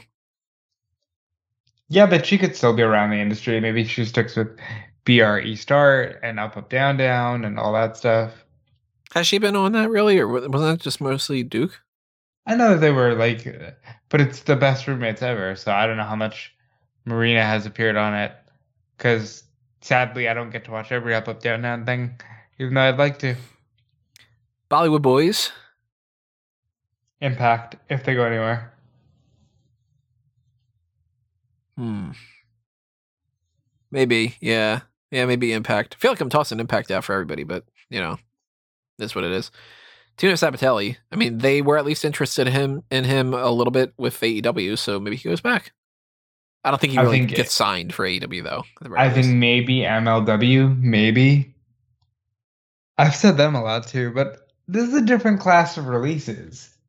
You know, this isn't like, well, it's Braun Strowman, so is he going to go to AW or is he just going to stop wrestling? I you could see Tino maybe stopping wrestling. Maybe. like it wouldn't shock me if Tino just happens to be like a I don't know, works at a car dealership or something, you know what I mean? Okay, Tino's a little bit better than work. Well, Yeah, like I mean maybe he helps run one or something. Like sometimes people just go like, you know what? I want to be a fucking uh, paralegal or like, you know, Ah, I mean, yeah, you never know. he's young enough, he's handsome, he's got money. Maybe he All the things I just- don't have. you know, like. he's got a former great theme song from NXT. Yeah, that you have that in your playlist. The money comes. uh, Tony Nese. AEW He- should snatch him up. AEW is gonna play around with that. Uh, Impact, he's a former X Division guy. Um, I see this thing that I mentioned to you off air, where GCW just hires or just books Murphy and Nese, and they go, "Look, guys, we have a WrestleMania rematch," and they just like tear the house down wherever they go. Nese is somebody that is going to be a great benefit to wherever he goes. He's, I think, underrated as far as a lot of his talents go. He's so good. And he, listen, I think like three people, if that, can say they won the Cruiserweight title at WrestleMania, and he's one of them So we didn't talk about Breezango. because that that's the one that breaks our hearts. in more ways than one. I thought that Fandango was very entertaining in so much of his career. I thought Tyler Breeze was just great in so many ways. And I absolutely hate that they both got released in multiple different fashions. I mean, I I think that they both had far more to offer than they were able to pass along. I loved the Fashion Police. I think uh, Fandango should have been at least like maybe the Intercontinental Champion or something. I think He Tyler literally Breeze, he should was supposed to. Yeah, so like there there's a world out there where Ty, where Fandango doesn't reveal to medical that he feels like he got a concussion and he becomes the IC champion and is the one that loses it to Big E because Curtis Axel never gets it. Breeze, of course, when he came to the main roster, it seemed like that was like, okay, this guy's going to make it. And, and how they screwed So- that up. So let's talk about Breeze for a second. Breeze is a guy, he's one of the original NXT guys when the network first started and all that. I love the gimmick. I thought the selfie stuff, the selfie stick, all that was so good. And then you think, my God, he went up to the main roster and it was still so new at the time that they brought him in not as just, oh, it's Tyler Breeze from NXT. They brought him in as Summer Rae's boyfriend. And he feuded with Ziggler. And he's just yet another name that Ziggler put over that Ziggler has outlasted. And he gets They another him in- chance with the Breezango tag team. And they should have won the tag team titles. It's insane that they didn't win the SmackDown tag team titles. Because they were super hot at the time. I am glad that Breeze went back to um, NXT, got to do stuff with Dream, got to do, you know, just be a good wrestler, and got to win the NXT tag team titles with Dango. Like, I'm glad they got that moment, but such a mistake. And he's one of the biggest, biggest parts of Up, Up, Down, Down. Tyler Breeze wrestled Jushin Thunder Liger. Literally nobody can say that under the WWE umbrella except for Tyler Breeze. What do you think happens with him with uh, UUDD? I think they just keep him on because they'll call him Prince Pretty. That's his code name. So they don't have to like say, "Oh, now he's Matt Clement or Clement." I don't know how you say that. Um, I think I think he should go to AEW. I, think, I think that they both deserve something great, whether it's whatever they want to do, whatever they can do. I would love to see them be a part of something great. Yeah, I couldn't agree more. Uh, Breeze obviously has this, the school with Spears. That's right. I forgot Um, about that. That could be one of his major ins for AEW.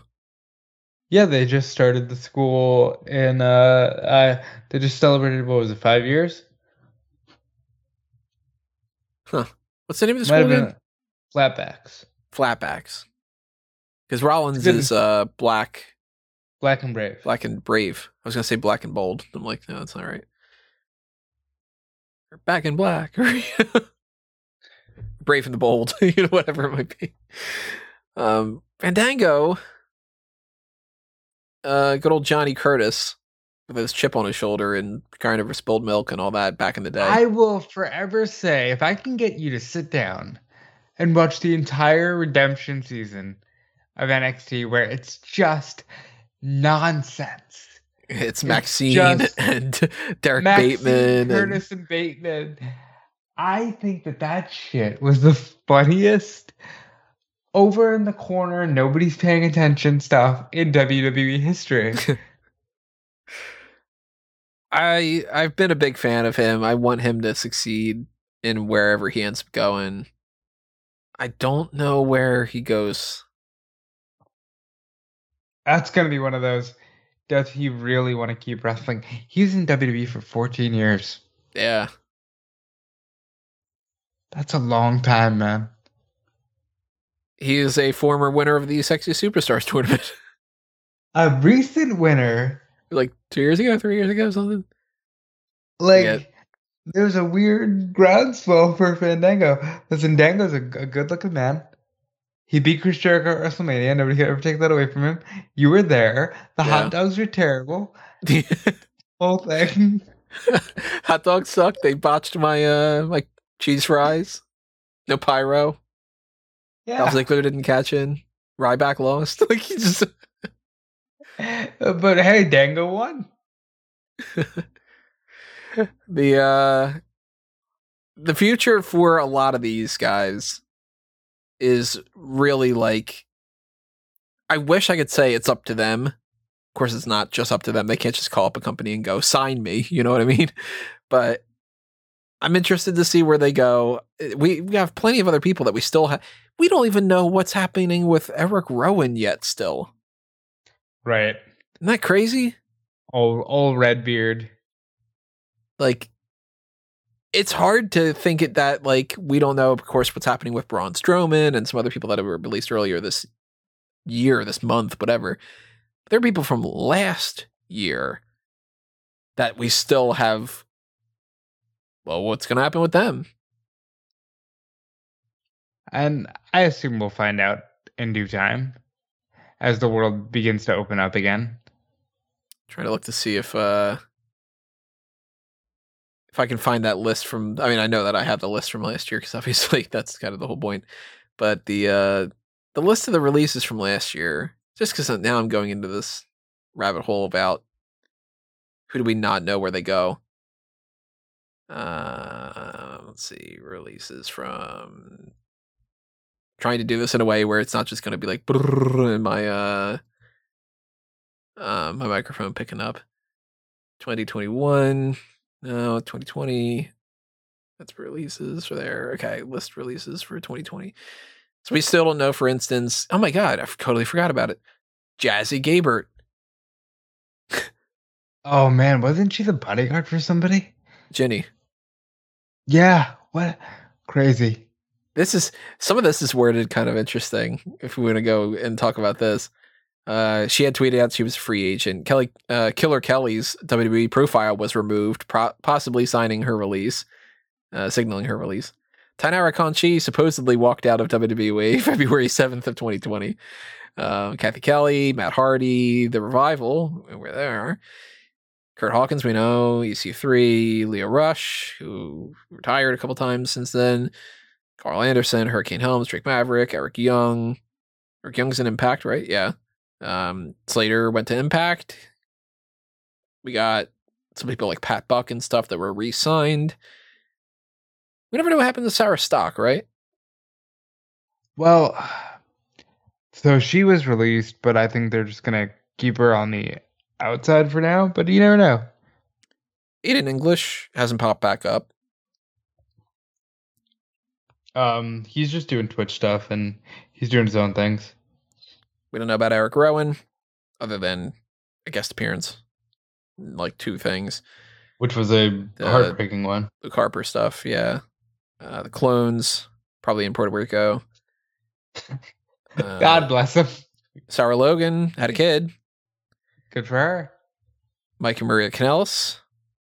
Ring of Honor. I'm sure if you want to listen to them talk about stuff, that's like every once in a while I get another story about that. No way Jose's repackaging himself.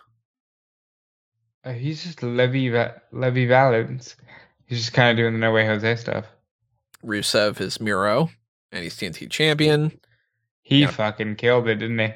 Deonna Purrazzo, of course, heading up the Impact Women's Division. We got uh, Serena Deeb, NWA Women's Champion, signed to AEW. Well, she's not the champion now, but she was. Uh, we got some people like uh, John Quasto and Alexa Marino and uh, Dorian Mak. Forgot about that name. There you go. Dan Matha. Yeah, Matha. Tino Sabbatelli. We just talked about him. Nick Comoroto in AEW. We haven't heard anything from Kassius Ohno. Yeah, I think he's biding his time. Cesar Bononi in AEW. Haven't heard anything about Mars Wang, Edgar Lopez. Uh,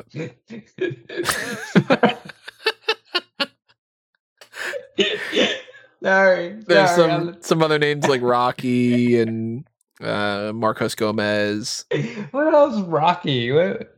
Yeah, Muhammad Fahim, Amari Palmer, I've never heard of Muhammad Fahim. Uh, Hussein Aldagal, Faisal Kurdi. Where you get like were these just performance recruits? Who are Pretty much, people? yeah. I think I'm one of the only people that track some of these people. Drew Gulak, Curtis Axel. We haven't seen Curtis Axel yet. Still, He just fucking disappeared. He totally did. I was I thought for sure he'd be popping up in NWA. I don't know how that's not the case. Either he's got enough money where he just doesn't care, or he's just biding his time. Ligero and Travis Banks. Next. Yeah. Uh, don't forget Jack Gallagher next. Drake Maverick got re signed. Drew Gulak got re signed. Cain Velasquez didn't win the Royal Rumble that year. Uh, Brock Lesnar, free agent. What? Wow, what a wild time. Cain Velasquez was once in a match for the WWE Championship in Saudi Arabia Yeah. and then disappeared. AOP. They're done. but they're not. retired, but not retired, but whatever. Kairi Sane. She's like an Uh, ambassador. she- she's retired, yeah. And Zelina Vega, we don't know what's happening with her right now. Thea Trinidad should just totally go to AEW. We've talked about it a million times. Man, this is a fucking like. Hell yeah. and We also haven't talked about the other person that got released. Now, this person, I don't know if I'm going to say her name correctly. Kenice Mobley. Yep, that's how I've been saying it. She was a writer for uh, maybe a week. She just recently got hired from WWE at the very least, and she has already lost her job. Now, the reasoning behind this, and you know more about this than I do, um, so you're gonna fill in some blanks here, but she got hired by WWE. This is the the short end of it. We'll get into some more details. She got hired by WWE. She went on a podcast recently, the Asian Not Asian podcast, Okay. and she fully admitted she does not know anything about pro wrestling. She has not been Yeah. following it. And she said things in a way that are way worse than that as well, to not even just be like, hey, I don't know everything about pro wrestling. One of the things we're going to get into is straw man arguments and stuff, but um, you have like the uh, the transcriptions of some of the stuff that she had said directly, right? I do because so what happened here, a brief version of it is I had started to see the talk of this conversation on Twitter and I ended up saying, you know what, let me do an article on it because it's getting traction. But, you know, I was a bit perturbed. I was like, you know, I don't know if this, this is really news per se because WWE doesn't hire people who are wrestling fans. We know this. But I ended up checking out the podcast, and this was the transcription that I was able to get from it. This is from she um, says- Mat Men, I think, right? No, this is from uh, uh, uh, Post Wrestling. So uh, part of it is from Post. Post got it out first, but I listened to it and added some of my own things to it. So she says, "Yes, I've been hired by WWE. And It is also a surprise for me that they did not require me to know anything about wrestling, but I do have a background in film production and comedy writing, and they're like, perfect, come on in." Which that she, that's not bad.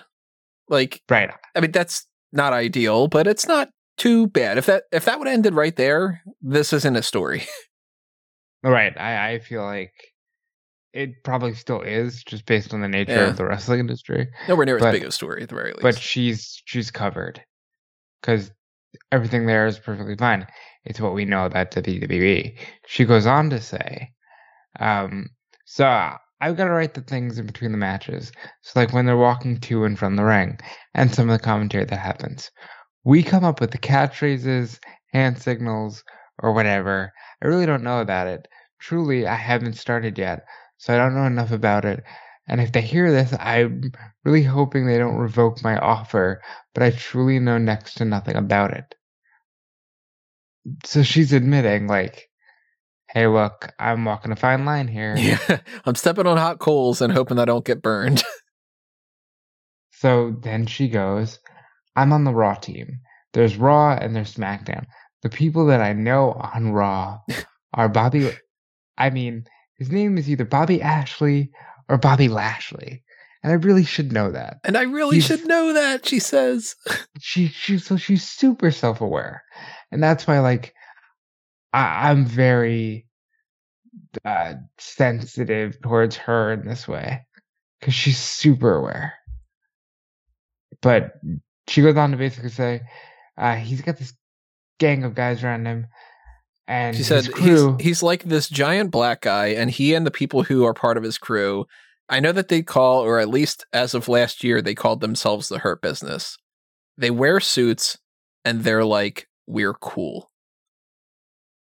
right. So, like, So- what she knows about this is she saw maybe a couple clips, and it's like, oh, that's what the Hurt Business was. So, for context, she has since deleted a tweet about her helping make a show happen. And she's now uh, got a private Twitter account. I was lucky enough to follow before that, but she has not tweeted about wrestling since. I would assume she's probably getting hounded by a bunch of things, which that's not our goal here. For anybody who's wondering if we're going to just that, and rag that's on not her, okay, by the way. That's not okay. The, but there's a difference between like ragging on her and trying to make her feel like shit, whatever, like that, and also just addressing the fact that WWE, you can't hire people that don't know anything about the product. Fundamentally, to use analogies and stuff, you don't hire a chef to cook for your restaurant if they don't know the basics of cuisines. I'm not a great cook. I know that. I can make a fucking great grilled cheese, apparently, and I can do some things. But if somebody were to say to me, what's the best wine to pair with a pork loin? I'd be like, you know, I don't fucking know. And that fundamentally makes me not as qualified to cook that type of a recipe, right? Just I would I would say so. Way Yeah, that it makes sense. she doesn't know pro wrestling and you don't have to be because here's a straw man argument thing people are doing this argument type of stuff and this is where in anything in the world these days this pisses me off people don't like to acknowledge the gray areas in things people are very black and white and there's very few things that are very black and white like you probably shouldn't just murder somebody but if you kill somebody it might be out of self-defense so there's a gray area like that's just how things go and people do this argument with somebody like uh, Kinesi or um, where somebody like me will say she needs to know a basic foundation of pro wrestling, at least in the sense that she needs to know the damn WWE champion's name. And then other people will go, oh, well, do you think that she should have been this like complete encyclopedia and she needs to be able to re- recite you every promo that The Rock's ever? No. You don't need to do the crazy extreme of things. I don't think that she should have taken a test where they say, name all of the people who have won the Royal Rumble and assign them the correct uh, time frame that they were in that particular Royal Rumble. Where somebody could go, Daniel Bryan is the longest lasting one, and he was at an hour and 15 minutes at the greatest Royal Rumble. She doesn't need to know that. Holy shit, if it's an hour and 15 minutes, I'm going to check this because that's ridiculous if that's fucking true. Uh, We I checked that before. I think it's close. handy, uh, handy dandy Royal Rumble stats page at smarkoutmoment.com to check it out. See uh, the longest, right? So, damn it, I'm just off an hour 16 and 05. Wow. wow. okay. But like I she, thought I was bad. she wouldn't need to know that for this type of a job. But just because she doesn't know who won uh who who the runner up was for King of the Ring that Billy Gunn won. It's X Pac, isn't it?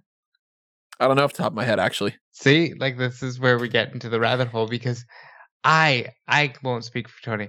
I am absolutely an encyclopedia. I pride myself on it. She doesn't need to be that. No, she I doesn't feel- I-. I genuinely feel bad for her because I wish she could have given her unique take on the industry. However, the bigger issue here to me is that WWE hired an outside source who thinks the product is a joke because they're not a fan. Yeah, because the underlying message here is both she and WWE. She look, she gives out her resume and they either hire her or they don't. I don't blame her for shooting her shot. You know what I mean? And I'm I hope that she moves on to whatever great successes she has if she writes for literally whatever. I don't care. She could write for another wrestling company and it can end up being fantastic. Like this isn't just to, you know, to crap on her or something like that. It's the situation, it's what we're crapping on. And the situation's there because of WWE, because WWE should not hire people that have no baseline foundation of their product because they are a pro wrestling company, no matter how embarrassed they are about it. And you can't bring in people from other realms and then have them say something like this and then be upset with them and fire them because you are saying, hey, you're calling attention to how we are doing this, but we don't want to change how we're doing it. If you're embarrassed, you change what you're embarrassed about. If you are not going to change it, it means that you're not actually embarrassed about it. You can't have it both ways. Another phrase that we keep saying all the time now. Yep. You can't say she is at fault for pointing out that we hired her when she doesn't know the damn WWE champion's name. Then you go, hey, isn't that the fault of the fucking people hiring her? Yeah. Because I don't know a goddamn thing about NASCAR. But if somebody said to me, do you want to write about NASCAR? And I said, I'll take the gig. And then they go, hey, you don't know anything about NASCAR. Then I go, well, you didn't tell me, or you said I didn't matter. I've gotten offers to write about eh, football and baseball and hockey and whatever. I've gotten people, I've had people reach out to me on LinkedIn and I'm like, man, I'm, I'm looking for this kind of a thing here and I'm looking for this, whatever. And, or they, they say, I'm looking for this, I'm looking for that, not me, uh, for this kind of thing, for this scenario. But like, somebody will come up to me and they'll be like, come up to me, come up to me on the internet. You know, they'll pop in through my screen and they'll say, Hey, we really are looking for a sports journalist that can whatever. And I go, I'm going to stop you right there. I'm not really a sports journalist in the way that you're thinking. I'm not a guy that's going to be able to talk to you about the starting lineup for the Chicago Bulls and their standing in the NBA. I'm not going to be able to tell you how good the Mets are doing. I don't follow other sports. It's just pro wrestling. I'm just a pro hmm. wrestling pundit. And people will go like, "Oh, okay. Well, we thought that you were, you know, because you write for Bleacher Report and stuff." And I'll be like, "Yeah, I write for Bleacher Report's WWE section. There's a difference, you know." But if right. somebody wants to pay me and they just said, "Well, it doesn't fucking matter. Just do whatever," and then I went, "Okay," then if they went, "Hey, you don't know anything," and I'd be like, "Yeah." Well, that wasn't a part of the job requirement. I'm not a mechanic. I don't know shit about fixing a car. And if somebody said, Do you want to be a mechanic? And I went, Do I need to know how to fix cars? And they go, No. then I'd go, Okay, I'll sit around and I'll collect a paycheck or something. What the fuck? So I don't blame her. I blame WWE. But then if they are upset about it, then the only thing that they're upset about is they're upset that it came out about how they're not anything more than pro wrestling. And it's that argument that we keep having over and over again where WWE keeps saying, we make movies. And you're like, no, you don't. You're a pro wrestling show. Stop trying to be anything that you're not. And like that, but the, eh, see, it's a difficult discussion. And there are layers to it because, in that same sense, we're not saying that somebody from the outside world can't provide an interesting take. Yeah, she could be a great filter for stuff. Like, yeah, absolutely. Somebody could have pitched a storyline and they could have said, "What if we do this with uh what's the storyline that's going on right now other than, you know, uh the non-storylines? What's an actual um, storyline? It's hard to think of. So, so they have the storyline with uh, RK Bro. Yeah. Okay. So like RK Bro, you get a story of hey, Riddle is a younger guy. He's teaming with Randy Orton, who's a veteran. Randy Orton eh, doesn't really have a whole lot of friends. Riddle's kind of an annoying guy, but kind of like him at the same time. They team up a little bit. He sees a little bit of himself in Riddle. You know, we're telling this kind of a story. What do you think? And she doesn't need to know a goddamn thing about the, eh, I don't know, the new rockers. like it doesn't How factor in. Not know Leif Cassidy, right? You don't need to know that. She doesn't need to go. Well, if I'm factoring in that Al Snow was a part of the New Rockers and that he eventually went on to carry around a mannequin head and you know whatever, like, but she can potentially and anybody else in her position could maybe say, okay, well, if you're telling a story about two friends and they're kind of frenemies and they're kind of this and whatever, maybe we go in this direction. That could be a great asset for somebody who's not just going to go, that's very similar to the NWA story back in 19, whatever. Like, you know, but you Yeah, can't treat I- it like it's not still pro wrestling. Absolutely. And I think it's a shame that she didn't get a chance. And I do hope that one day more people that look like her and more people of her background get a chance.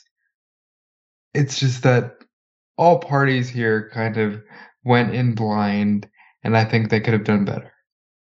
I kind of feel like this sacrificial lamb thing happened here. She just got the job. And then she goes on a podcast and she's like, I don't know shit about what's going on. And then they fire her.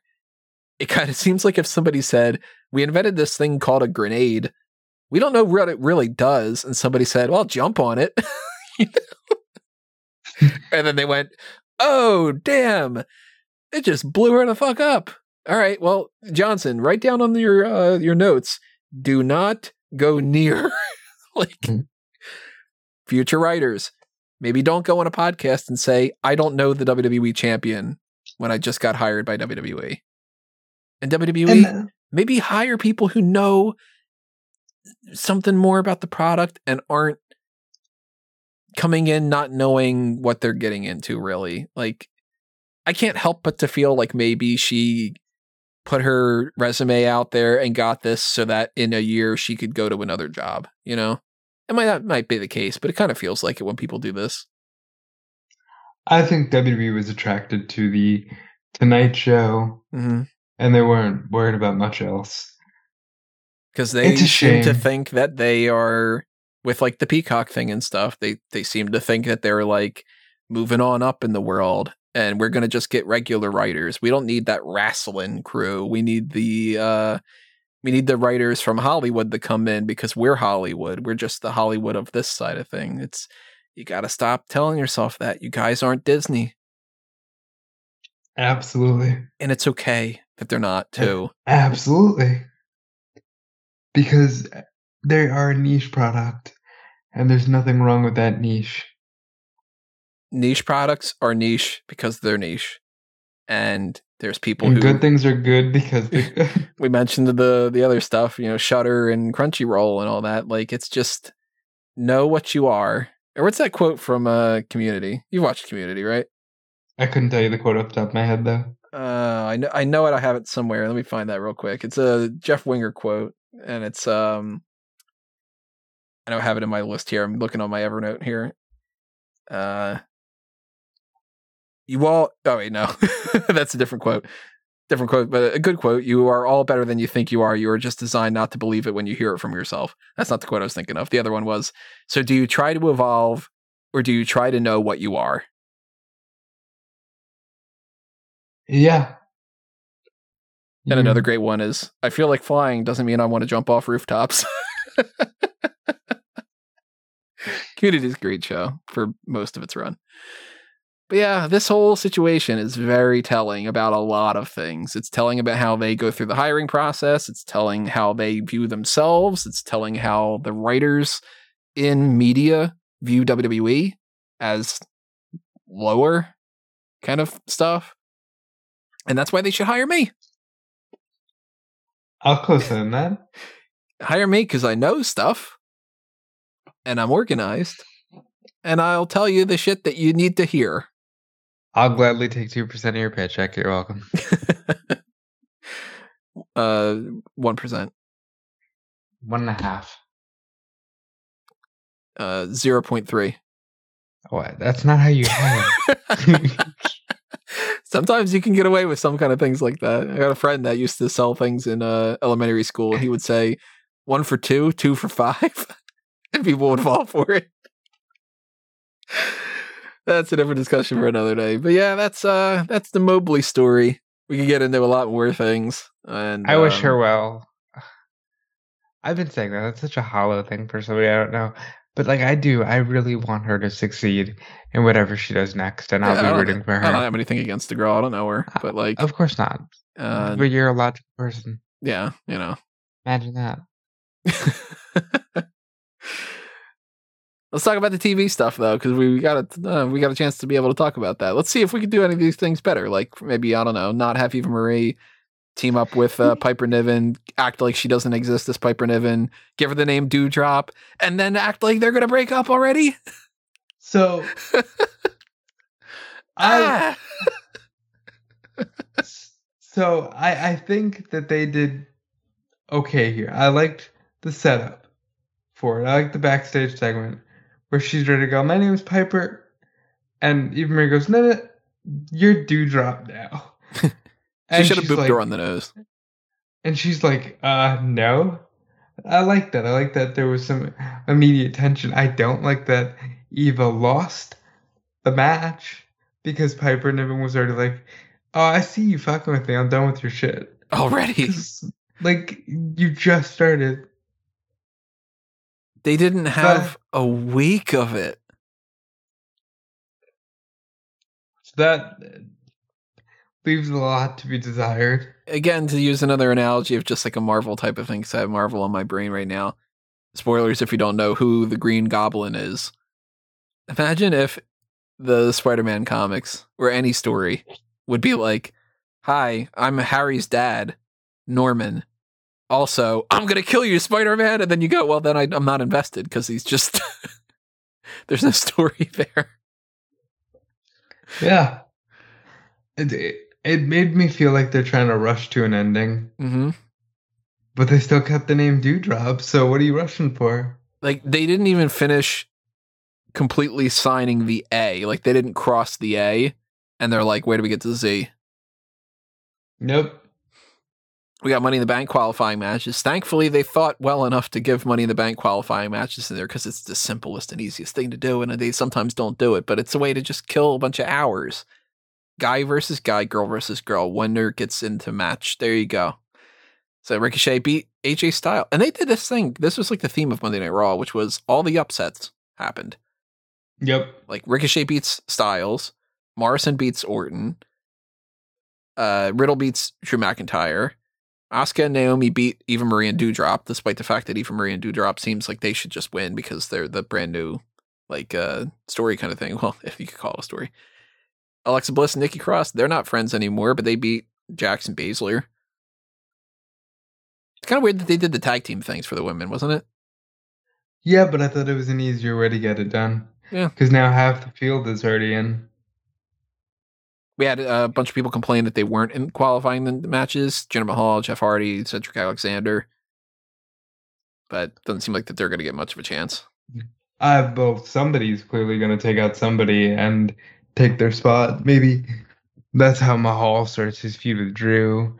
I'd like to see Jeff get in there, but overall, none of the Raw options impressed me. Like, they don't feel like that moving up the ranking vibe, like uh, we were talking about with the Mount Rushmore the other day. And I kind of think it's got to be Biggie. Of the four that are set, I think it's Biggie. Well, McIntyre, Orton, and Styles are going to be in a triple threat match next week to determine who gets to the last spot on Raw. Depending on what their plans are, because I'm hoping that there's like a plan here, and it's not just like we'll figure it out by next Monday. I could see a scenario where maybe Hardy, Mahal, and Alexander get in, and it becomes a six man, like a six pack challenge kind of thing. Or I, I, think see, Mahal tries taking out Right. McIntyre. I could see Mahal trying to get McIntyre out of the mix and replace him. And maybe McIntyre interferes in the Money in the Bank match and costs Mahal. You know, maybe they do something like that. Between, if it ends up just being Styles or and McIntyre, one of them just flat out wins. Who do you think's the fourth? AJ Styles. I think Orton. I think Styles is just better. I think Styles has a shot at winning.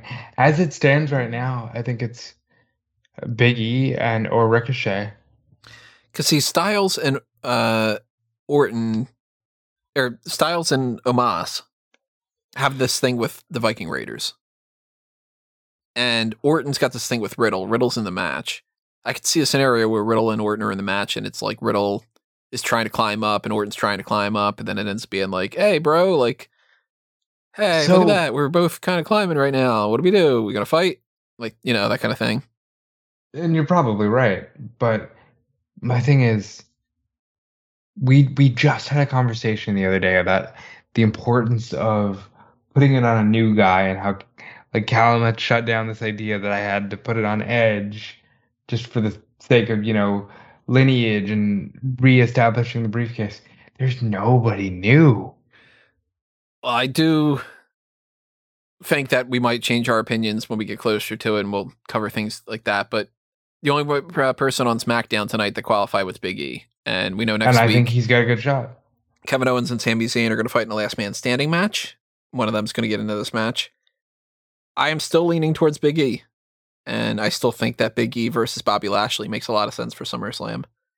But I'm not going to like you know stamp down that's the only, one and only decision because we don't know who the other people are. Well, I will say this: there was a rumor earlier this week that, hey, let's put Big E on Raw with the New Day. Imagine that. Let's put him with the New Day. Yeah, let's put the guy that's in the New Day stable in with the New Day. you know, Um, I like E, but even E, like even E is kind of what is he mid thirties? Like everybody 35, was kind of. So is Riddle. I'm not sure how old Ricochet is, but he needs some rehab done to his overall character. let's be honest. don't know. Ricochet's in there to do a flippy flip. Like, Yeah, he is, and th- there's live crowds, so he's Yeah. gonna do a 6:30, and it's gonna be cool. kind of cool if they actually decided to push him though. But I'm not banking on it. Well, they're gonna push him off the ladder. uh, Mark Coffey beat Sha Samuels. Looking at some things with uh, Dude, NXT that UK. triple threat match, Ilya Dragunov, uh, Rampage Brown, and Joe Coffey had had such a banger three way dance. Like th- this show has the best sleeper matches because nobody's watching. So well, it's- good. We're gonna get Dragunov and Walter again, which they Yeah. beat the shit out of each other the last time, so that'll be fun. and they're gonna do it in front of people. It's gonna be great. Hopefully, maybe Dragunov wins. Maybe Dragunov wins, or maybe Finn Balor confronts Walter. Yeah. That's another thing because we haven't seen Balor in a little while. Um, Rohan Raja turned heel. Yeah, He's teaming up with uh, Teoman now. Blair Davenport is the thing. Blair Davenport probably be a Priestley. There are people who think it's Bea Priestley. I'd be surprised, but you never know. Uh, I think that it has to be. They're gearing up for a takeover. You, you can tell. There's The- uh, I don't know when it's going to be because they're supposed to do Ireland, God knows how long ago. But uh, they're gearing up for a takeover. there's no guaranteed like Meiko Satomura versus Aoife Valkyrie thing set up, but like there's those two. There's Emilia McKenzie. You know, there's there's Don. there's options to do whatever they they want to do with you know Pretty Deadly versus so and so, et cetera, et cetera. Pretty. Deadly versus Subculture. I dig the subtle changes to Subculture. I really dig NXT UK. Like it's it's a you know why, Tony? It's an hour. it's a one hour show. Imagine that. Get all that good stuff done. we got a newcomer on NXT itself this week, Electra Lopez. That's The a name. Carissa Rivera. It's a very like uh Adult. that's that stands out name. You know, like I as we've been talking a lot about like oh if it's you know James Anderson or whatever, and you're like, oh, this is like so bland. Electra Lopez, that's cool. Carmen Electra, Jennifer Lopez, you mash them together. uh, Robert Stone brand seems like they might be leaving Robert Stone soon to go with Frankie Monet. The I'm, I'm way it seems it. like they're going babyface. I'm also good with that because they they know they're getting people again, and Johnny is babyface. I've been saying for a while, Austin Theory is one of my absolute favorite things in WWE right now. Personal things aside, I'll agree with that statement. he's like his character work is great. This meathead idiot type of character, and like just the little jokes that he has. I absolutely love what Austin Theory's been doing. And I liked Gargano, for instance, being like apologetic to William Regal and being like, I brought you a present. Here's a, a pencil. Since he had broken the pencil before. So, have you seen, speaking of NXT, Karrion Kross's entrance from main event? And how bland as hell it is. Yeah. Since it's literally the guy comes out to his music. Yeah. And I'm not shocked. Now, here's the thing. Ding. Um, I've counted at least four. okay. Well, here's here it is. do it again. I wouldn't have had the damn match aired. If he was just doing a dark match, walk into the ring, don't do that.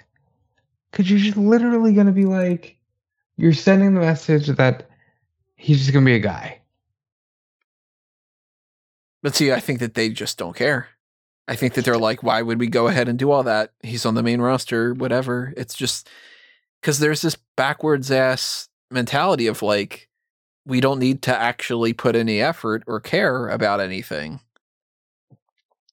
So you ever watch like Kitchen Nightmares or like uh I'm not a big Yeah. fan of Kitchen Nightmares, but what's the other one? The one that I actually seen a bunch of episodes of and now I can't fucking think of it. Uh Gail Kim's husband. uh, Robert or Ryan, I don't know what show he does. Uh the Iron Chef? Restaurant Impossible. That's the name of it, I think. I like that one better. But like that one and any of the shows like that where it's like, hey, I used to have this uh, restaurant and then I stopped actually making food taste good. And now people don't come to my restaurant anymore. And all I'm doing is microwaving leftovers. It's like, well, maybe they'd go to your restaurant if you, you know, make shit good. Didn't. Yeah. if you don't put any effort into something and it shows, then people don't attribute the same value to it. It's just the way that it is. And if Karrion Kross comes up to the main roster and they take Scarlett out and they take the entrance out, and he just seems like dude, then when he doesn't get the same pop, then they're gonna go, I wonder what happened. And it'll be like, well, maybe because he took away all the things that are interesting about him. I mean, Adam Cole literally just gave him a tongue lashing not that long ago about they've given you all these things to make you look special, and they go on main event and literally strip all that away, and it's like, oh shit, he doesn't look special. Yeah. Imagine if The Undertaker would have been doing the Undertaker gimmick in NXT and then they bring him up to the main roster and they call him Undertaker Mark Calaway and he comes out as the version of The Undertaker that was like a couple years into American Badass. Yeah, And then they end up going, How come this guy is not over? And it's like, Yeah, because he was a dead man in the other one. And then in this one, he's Guy. yeah, I get it. You can deal with Bronson Reed. He is just Bronson Reed, but you should still have the thing where you shake the camera when he stomps. Because that's yeah, character I work. thought Bronson Reed was better off on uh main event than Karrion Kross. But come on, like Karrion Kross deserves better. For a company that tells everybody that they're above the pro wrestling stuff and that they tell stories, they don't like character and they don't like telling stories. Imagine that. they want to their, their idea of telling a story is to say that it's long-term storytelling and to just have somebody copy and paste the same match out. What's the story of uh, Cesaro and Seth Rollins? So get this. Seth Rollins laughed. Yeah. Cesaro said, "I'm going to fight you in a match." And he did. And Seth said, "I'm mad you won." And then he beat him. Why is Bayley still fighting Bianca Belair? Because there's nobody she- else. Because she laughed. Their And storytelling right now for two of the things on there is the other one laughs. so I'll say this: I don't like Bianca doing the whole. She's a bully. I mean, she's a Bayley, and I, I mean a bully, and like, uh, just come on. She needs to come be. Bayley right? Stop it right there. uh, anything else happened? Uh, Edge came back. Edge came back. That was awesome. As, when wrestlers who carry themselves with presence, and yeah, there's a little bias here because I love Edge, but when wrestlers carry themselves with presence, it's amazing. It's amazing how like genuine it feels. And Edge came back and he beat the crap out of Roman. It was great. Paul Heyman was talking so much in that segment that I thought he was gonna go. There's nobody left except Brock, because he was talking uh, more than he usually does for the Roman segments. But no, Edge came back. I thought it was great. Five stars. Give me that. Give me that all the time. I would go that far. but hey, Edge versus Roman Reigns at Money in the Bank. hey, the match that we were supposed to get at WrestleMania. It makes sense to do it in front of the crowd. It makes sense to give him an opponent that seems like it's a big deal because it is a big deal because it's Edge and he doesn't wrestle that much. So there's not many people left. You know, it's a repeat, sure, but hey, look, would you rather have that or would you rather have out of nowhere uh Chad Gable wins and you know he's not going to beat Roman? I love Chad Gable, but look, it's just the reality of the situation. So, you know, Yep. thumbs up. And who knows what's going to happen next week? We know that we're going to get some more qualifying matches. We know that we're going to find out some more about the future of some of these people. I'm hoping of the releases. Maybe some people start doing some interviews or maybe they pop up somewhere, whatever it might be. I don't know. And we're going to get more TV stuff. So we'll definitely talk about that when it comes to the next hot tags. But that's it for these hot tags. Anything else going on that I uh, I'm skipping out on, right? I don't think so. uh nope. That's that's it.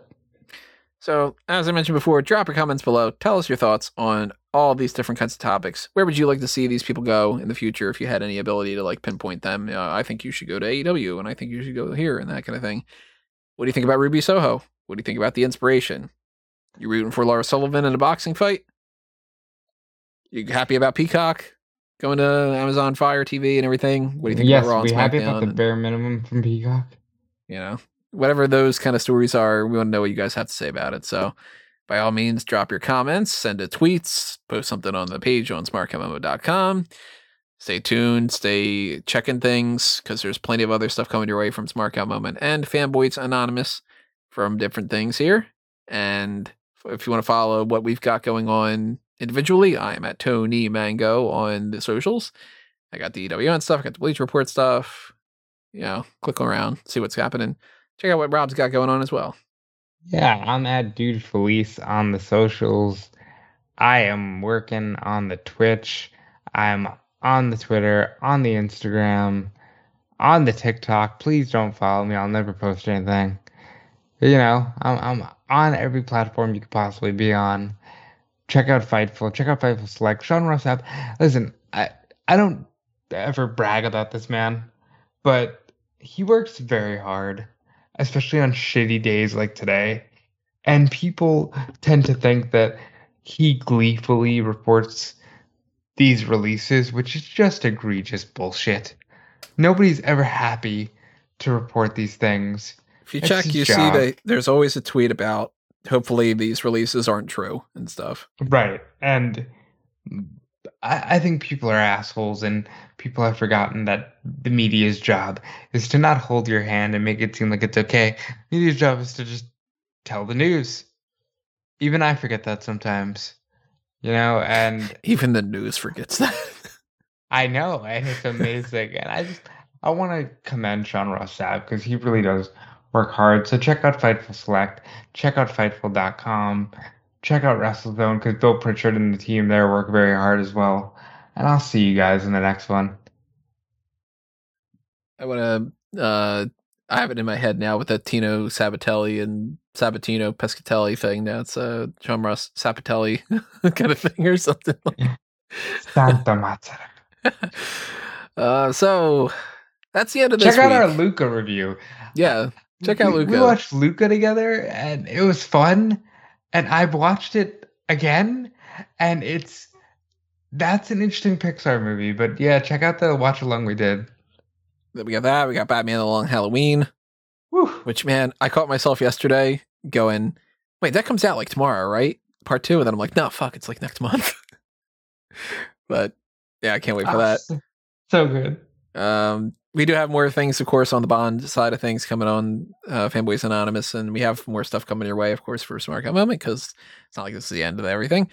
But we are heading Okay, into sure. episode 500 of this, and of course, we've done way more than 500 episodes because we don't do one episode a week. We do anywhere between two to eight episodes a week. it's uh, we're on, I don't know, there's like something like 3,000 channel uh videos or something, but know, fundamentally on week 500 is what we can call it. We're going to do that next week. And the game plan for right now, and it seems like it's probably going to stick to this, is that we are going to go back in time and we are going to fix all the timeline problems. And then you're going to have to be thankful for us because we're going to do it for whatever it takes, just like the Avengers. Uh, we will go back in time and talk about the roster from when we started Smack Talk and just how things played out and kind of where we see some things going on in the future. We're going to give some predictions of where we expect the roster that's going on right now to go. Like kind of one of those things where, you know, maybe from five years from now, if we're still doing this and everything's going on, maybe we go, hey, you know, it's kind of funny. We thought this person was going to be a main eventer and they ended up being, you know, released a week later. And we thought that this person wasn't going to pan out and ended up being the next Stone Cold Steve Austin or, you know, that kind of thing.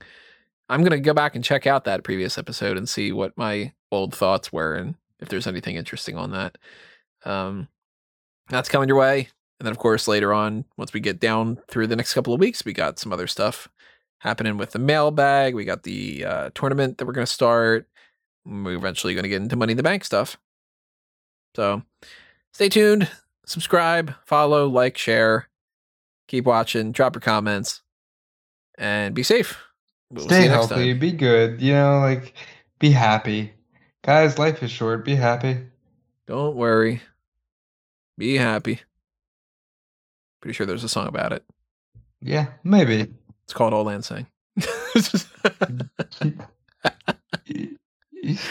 there's not many jokes that work as well as the uh there's this bus and it's got to go a certain speed and if its speed doesn't slow down then you know whatever i think it's called the bus that couldn't slow down.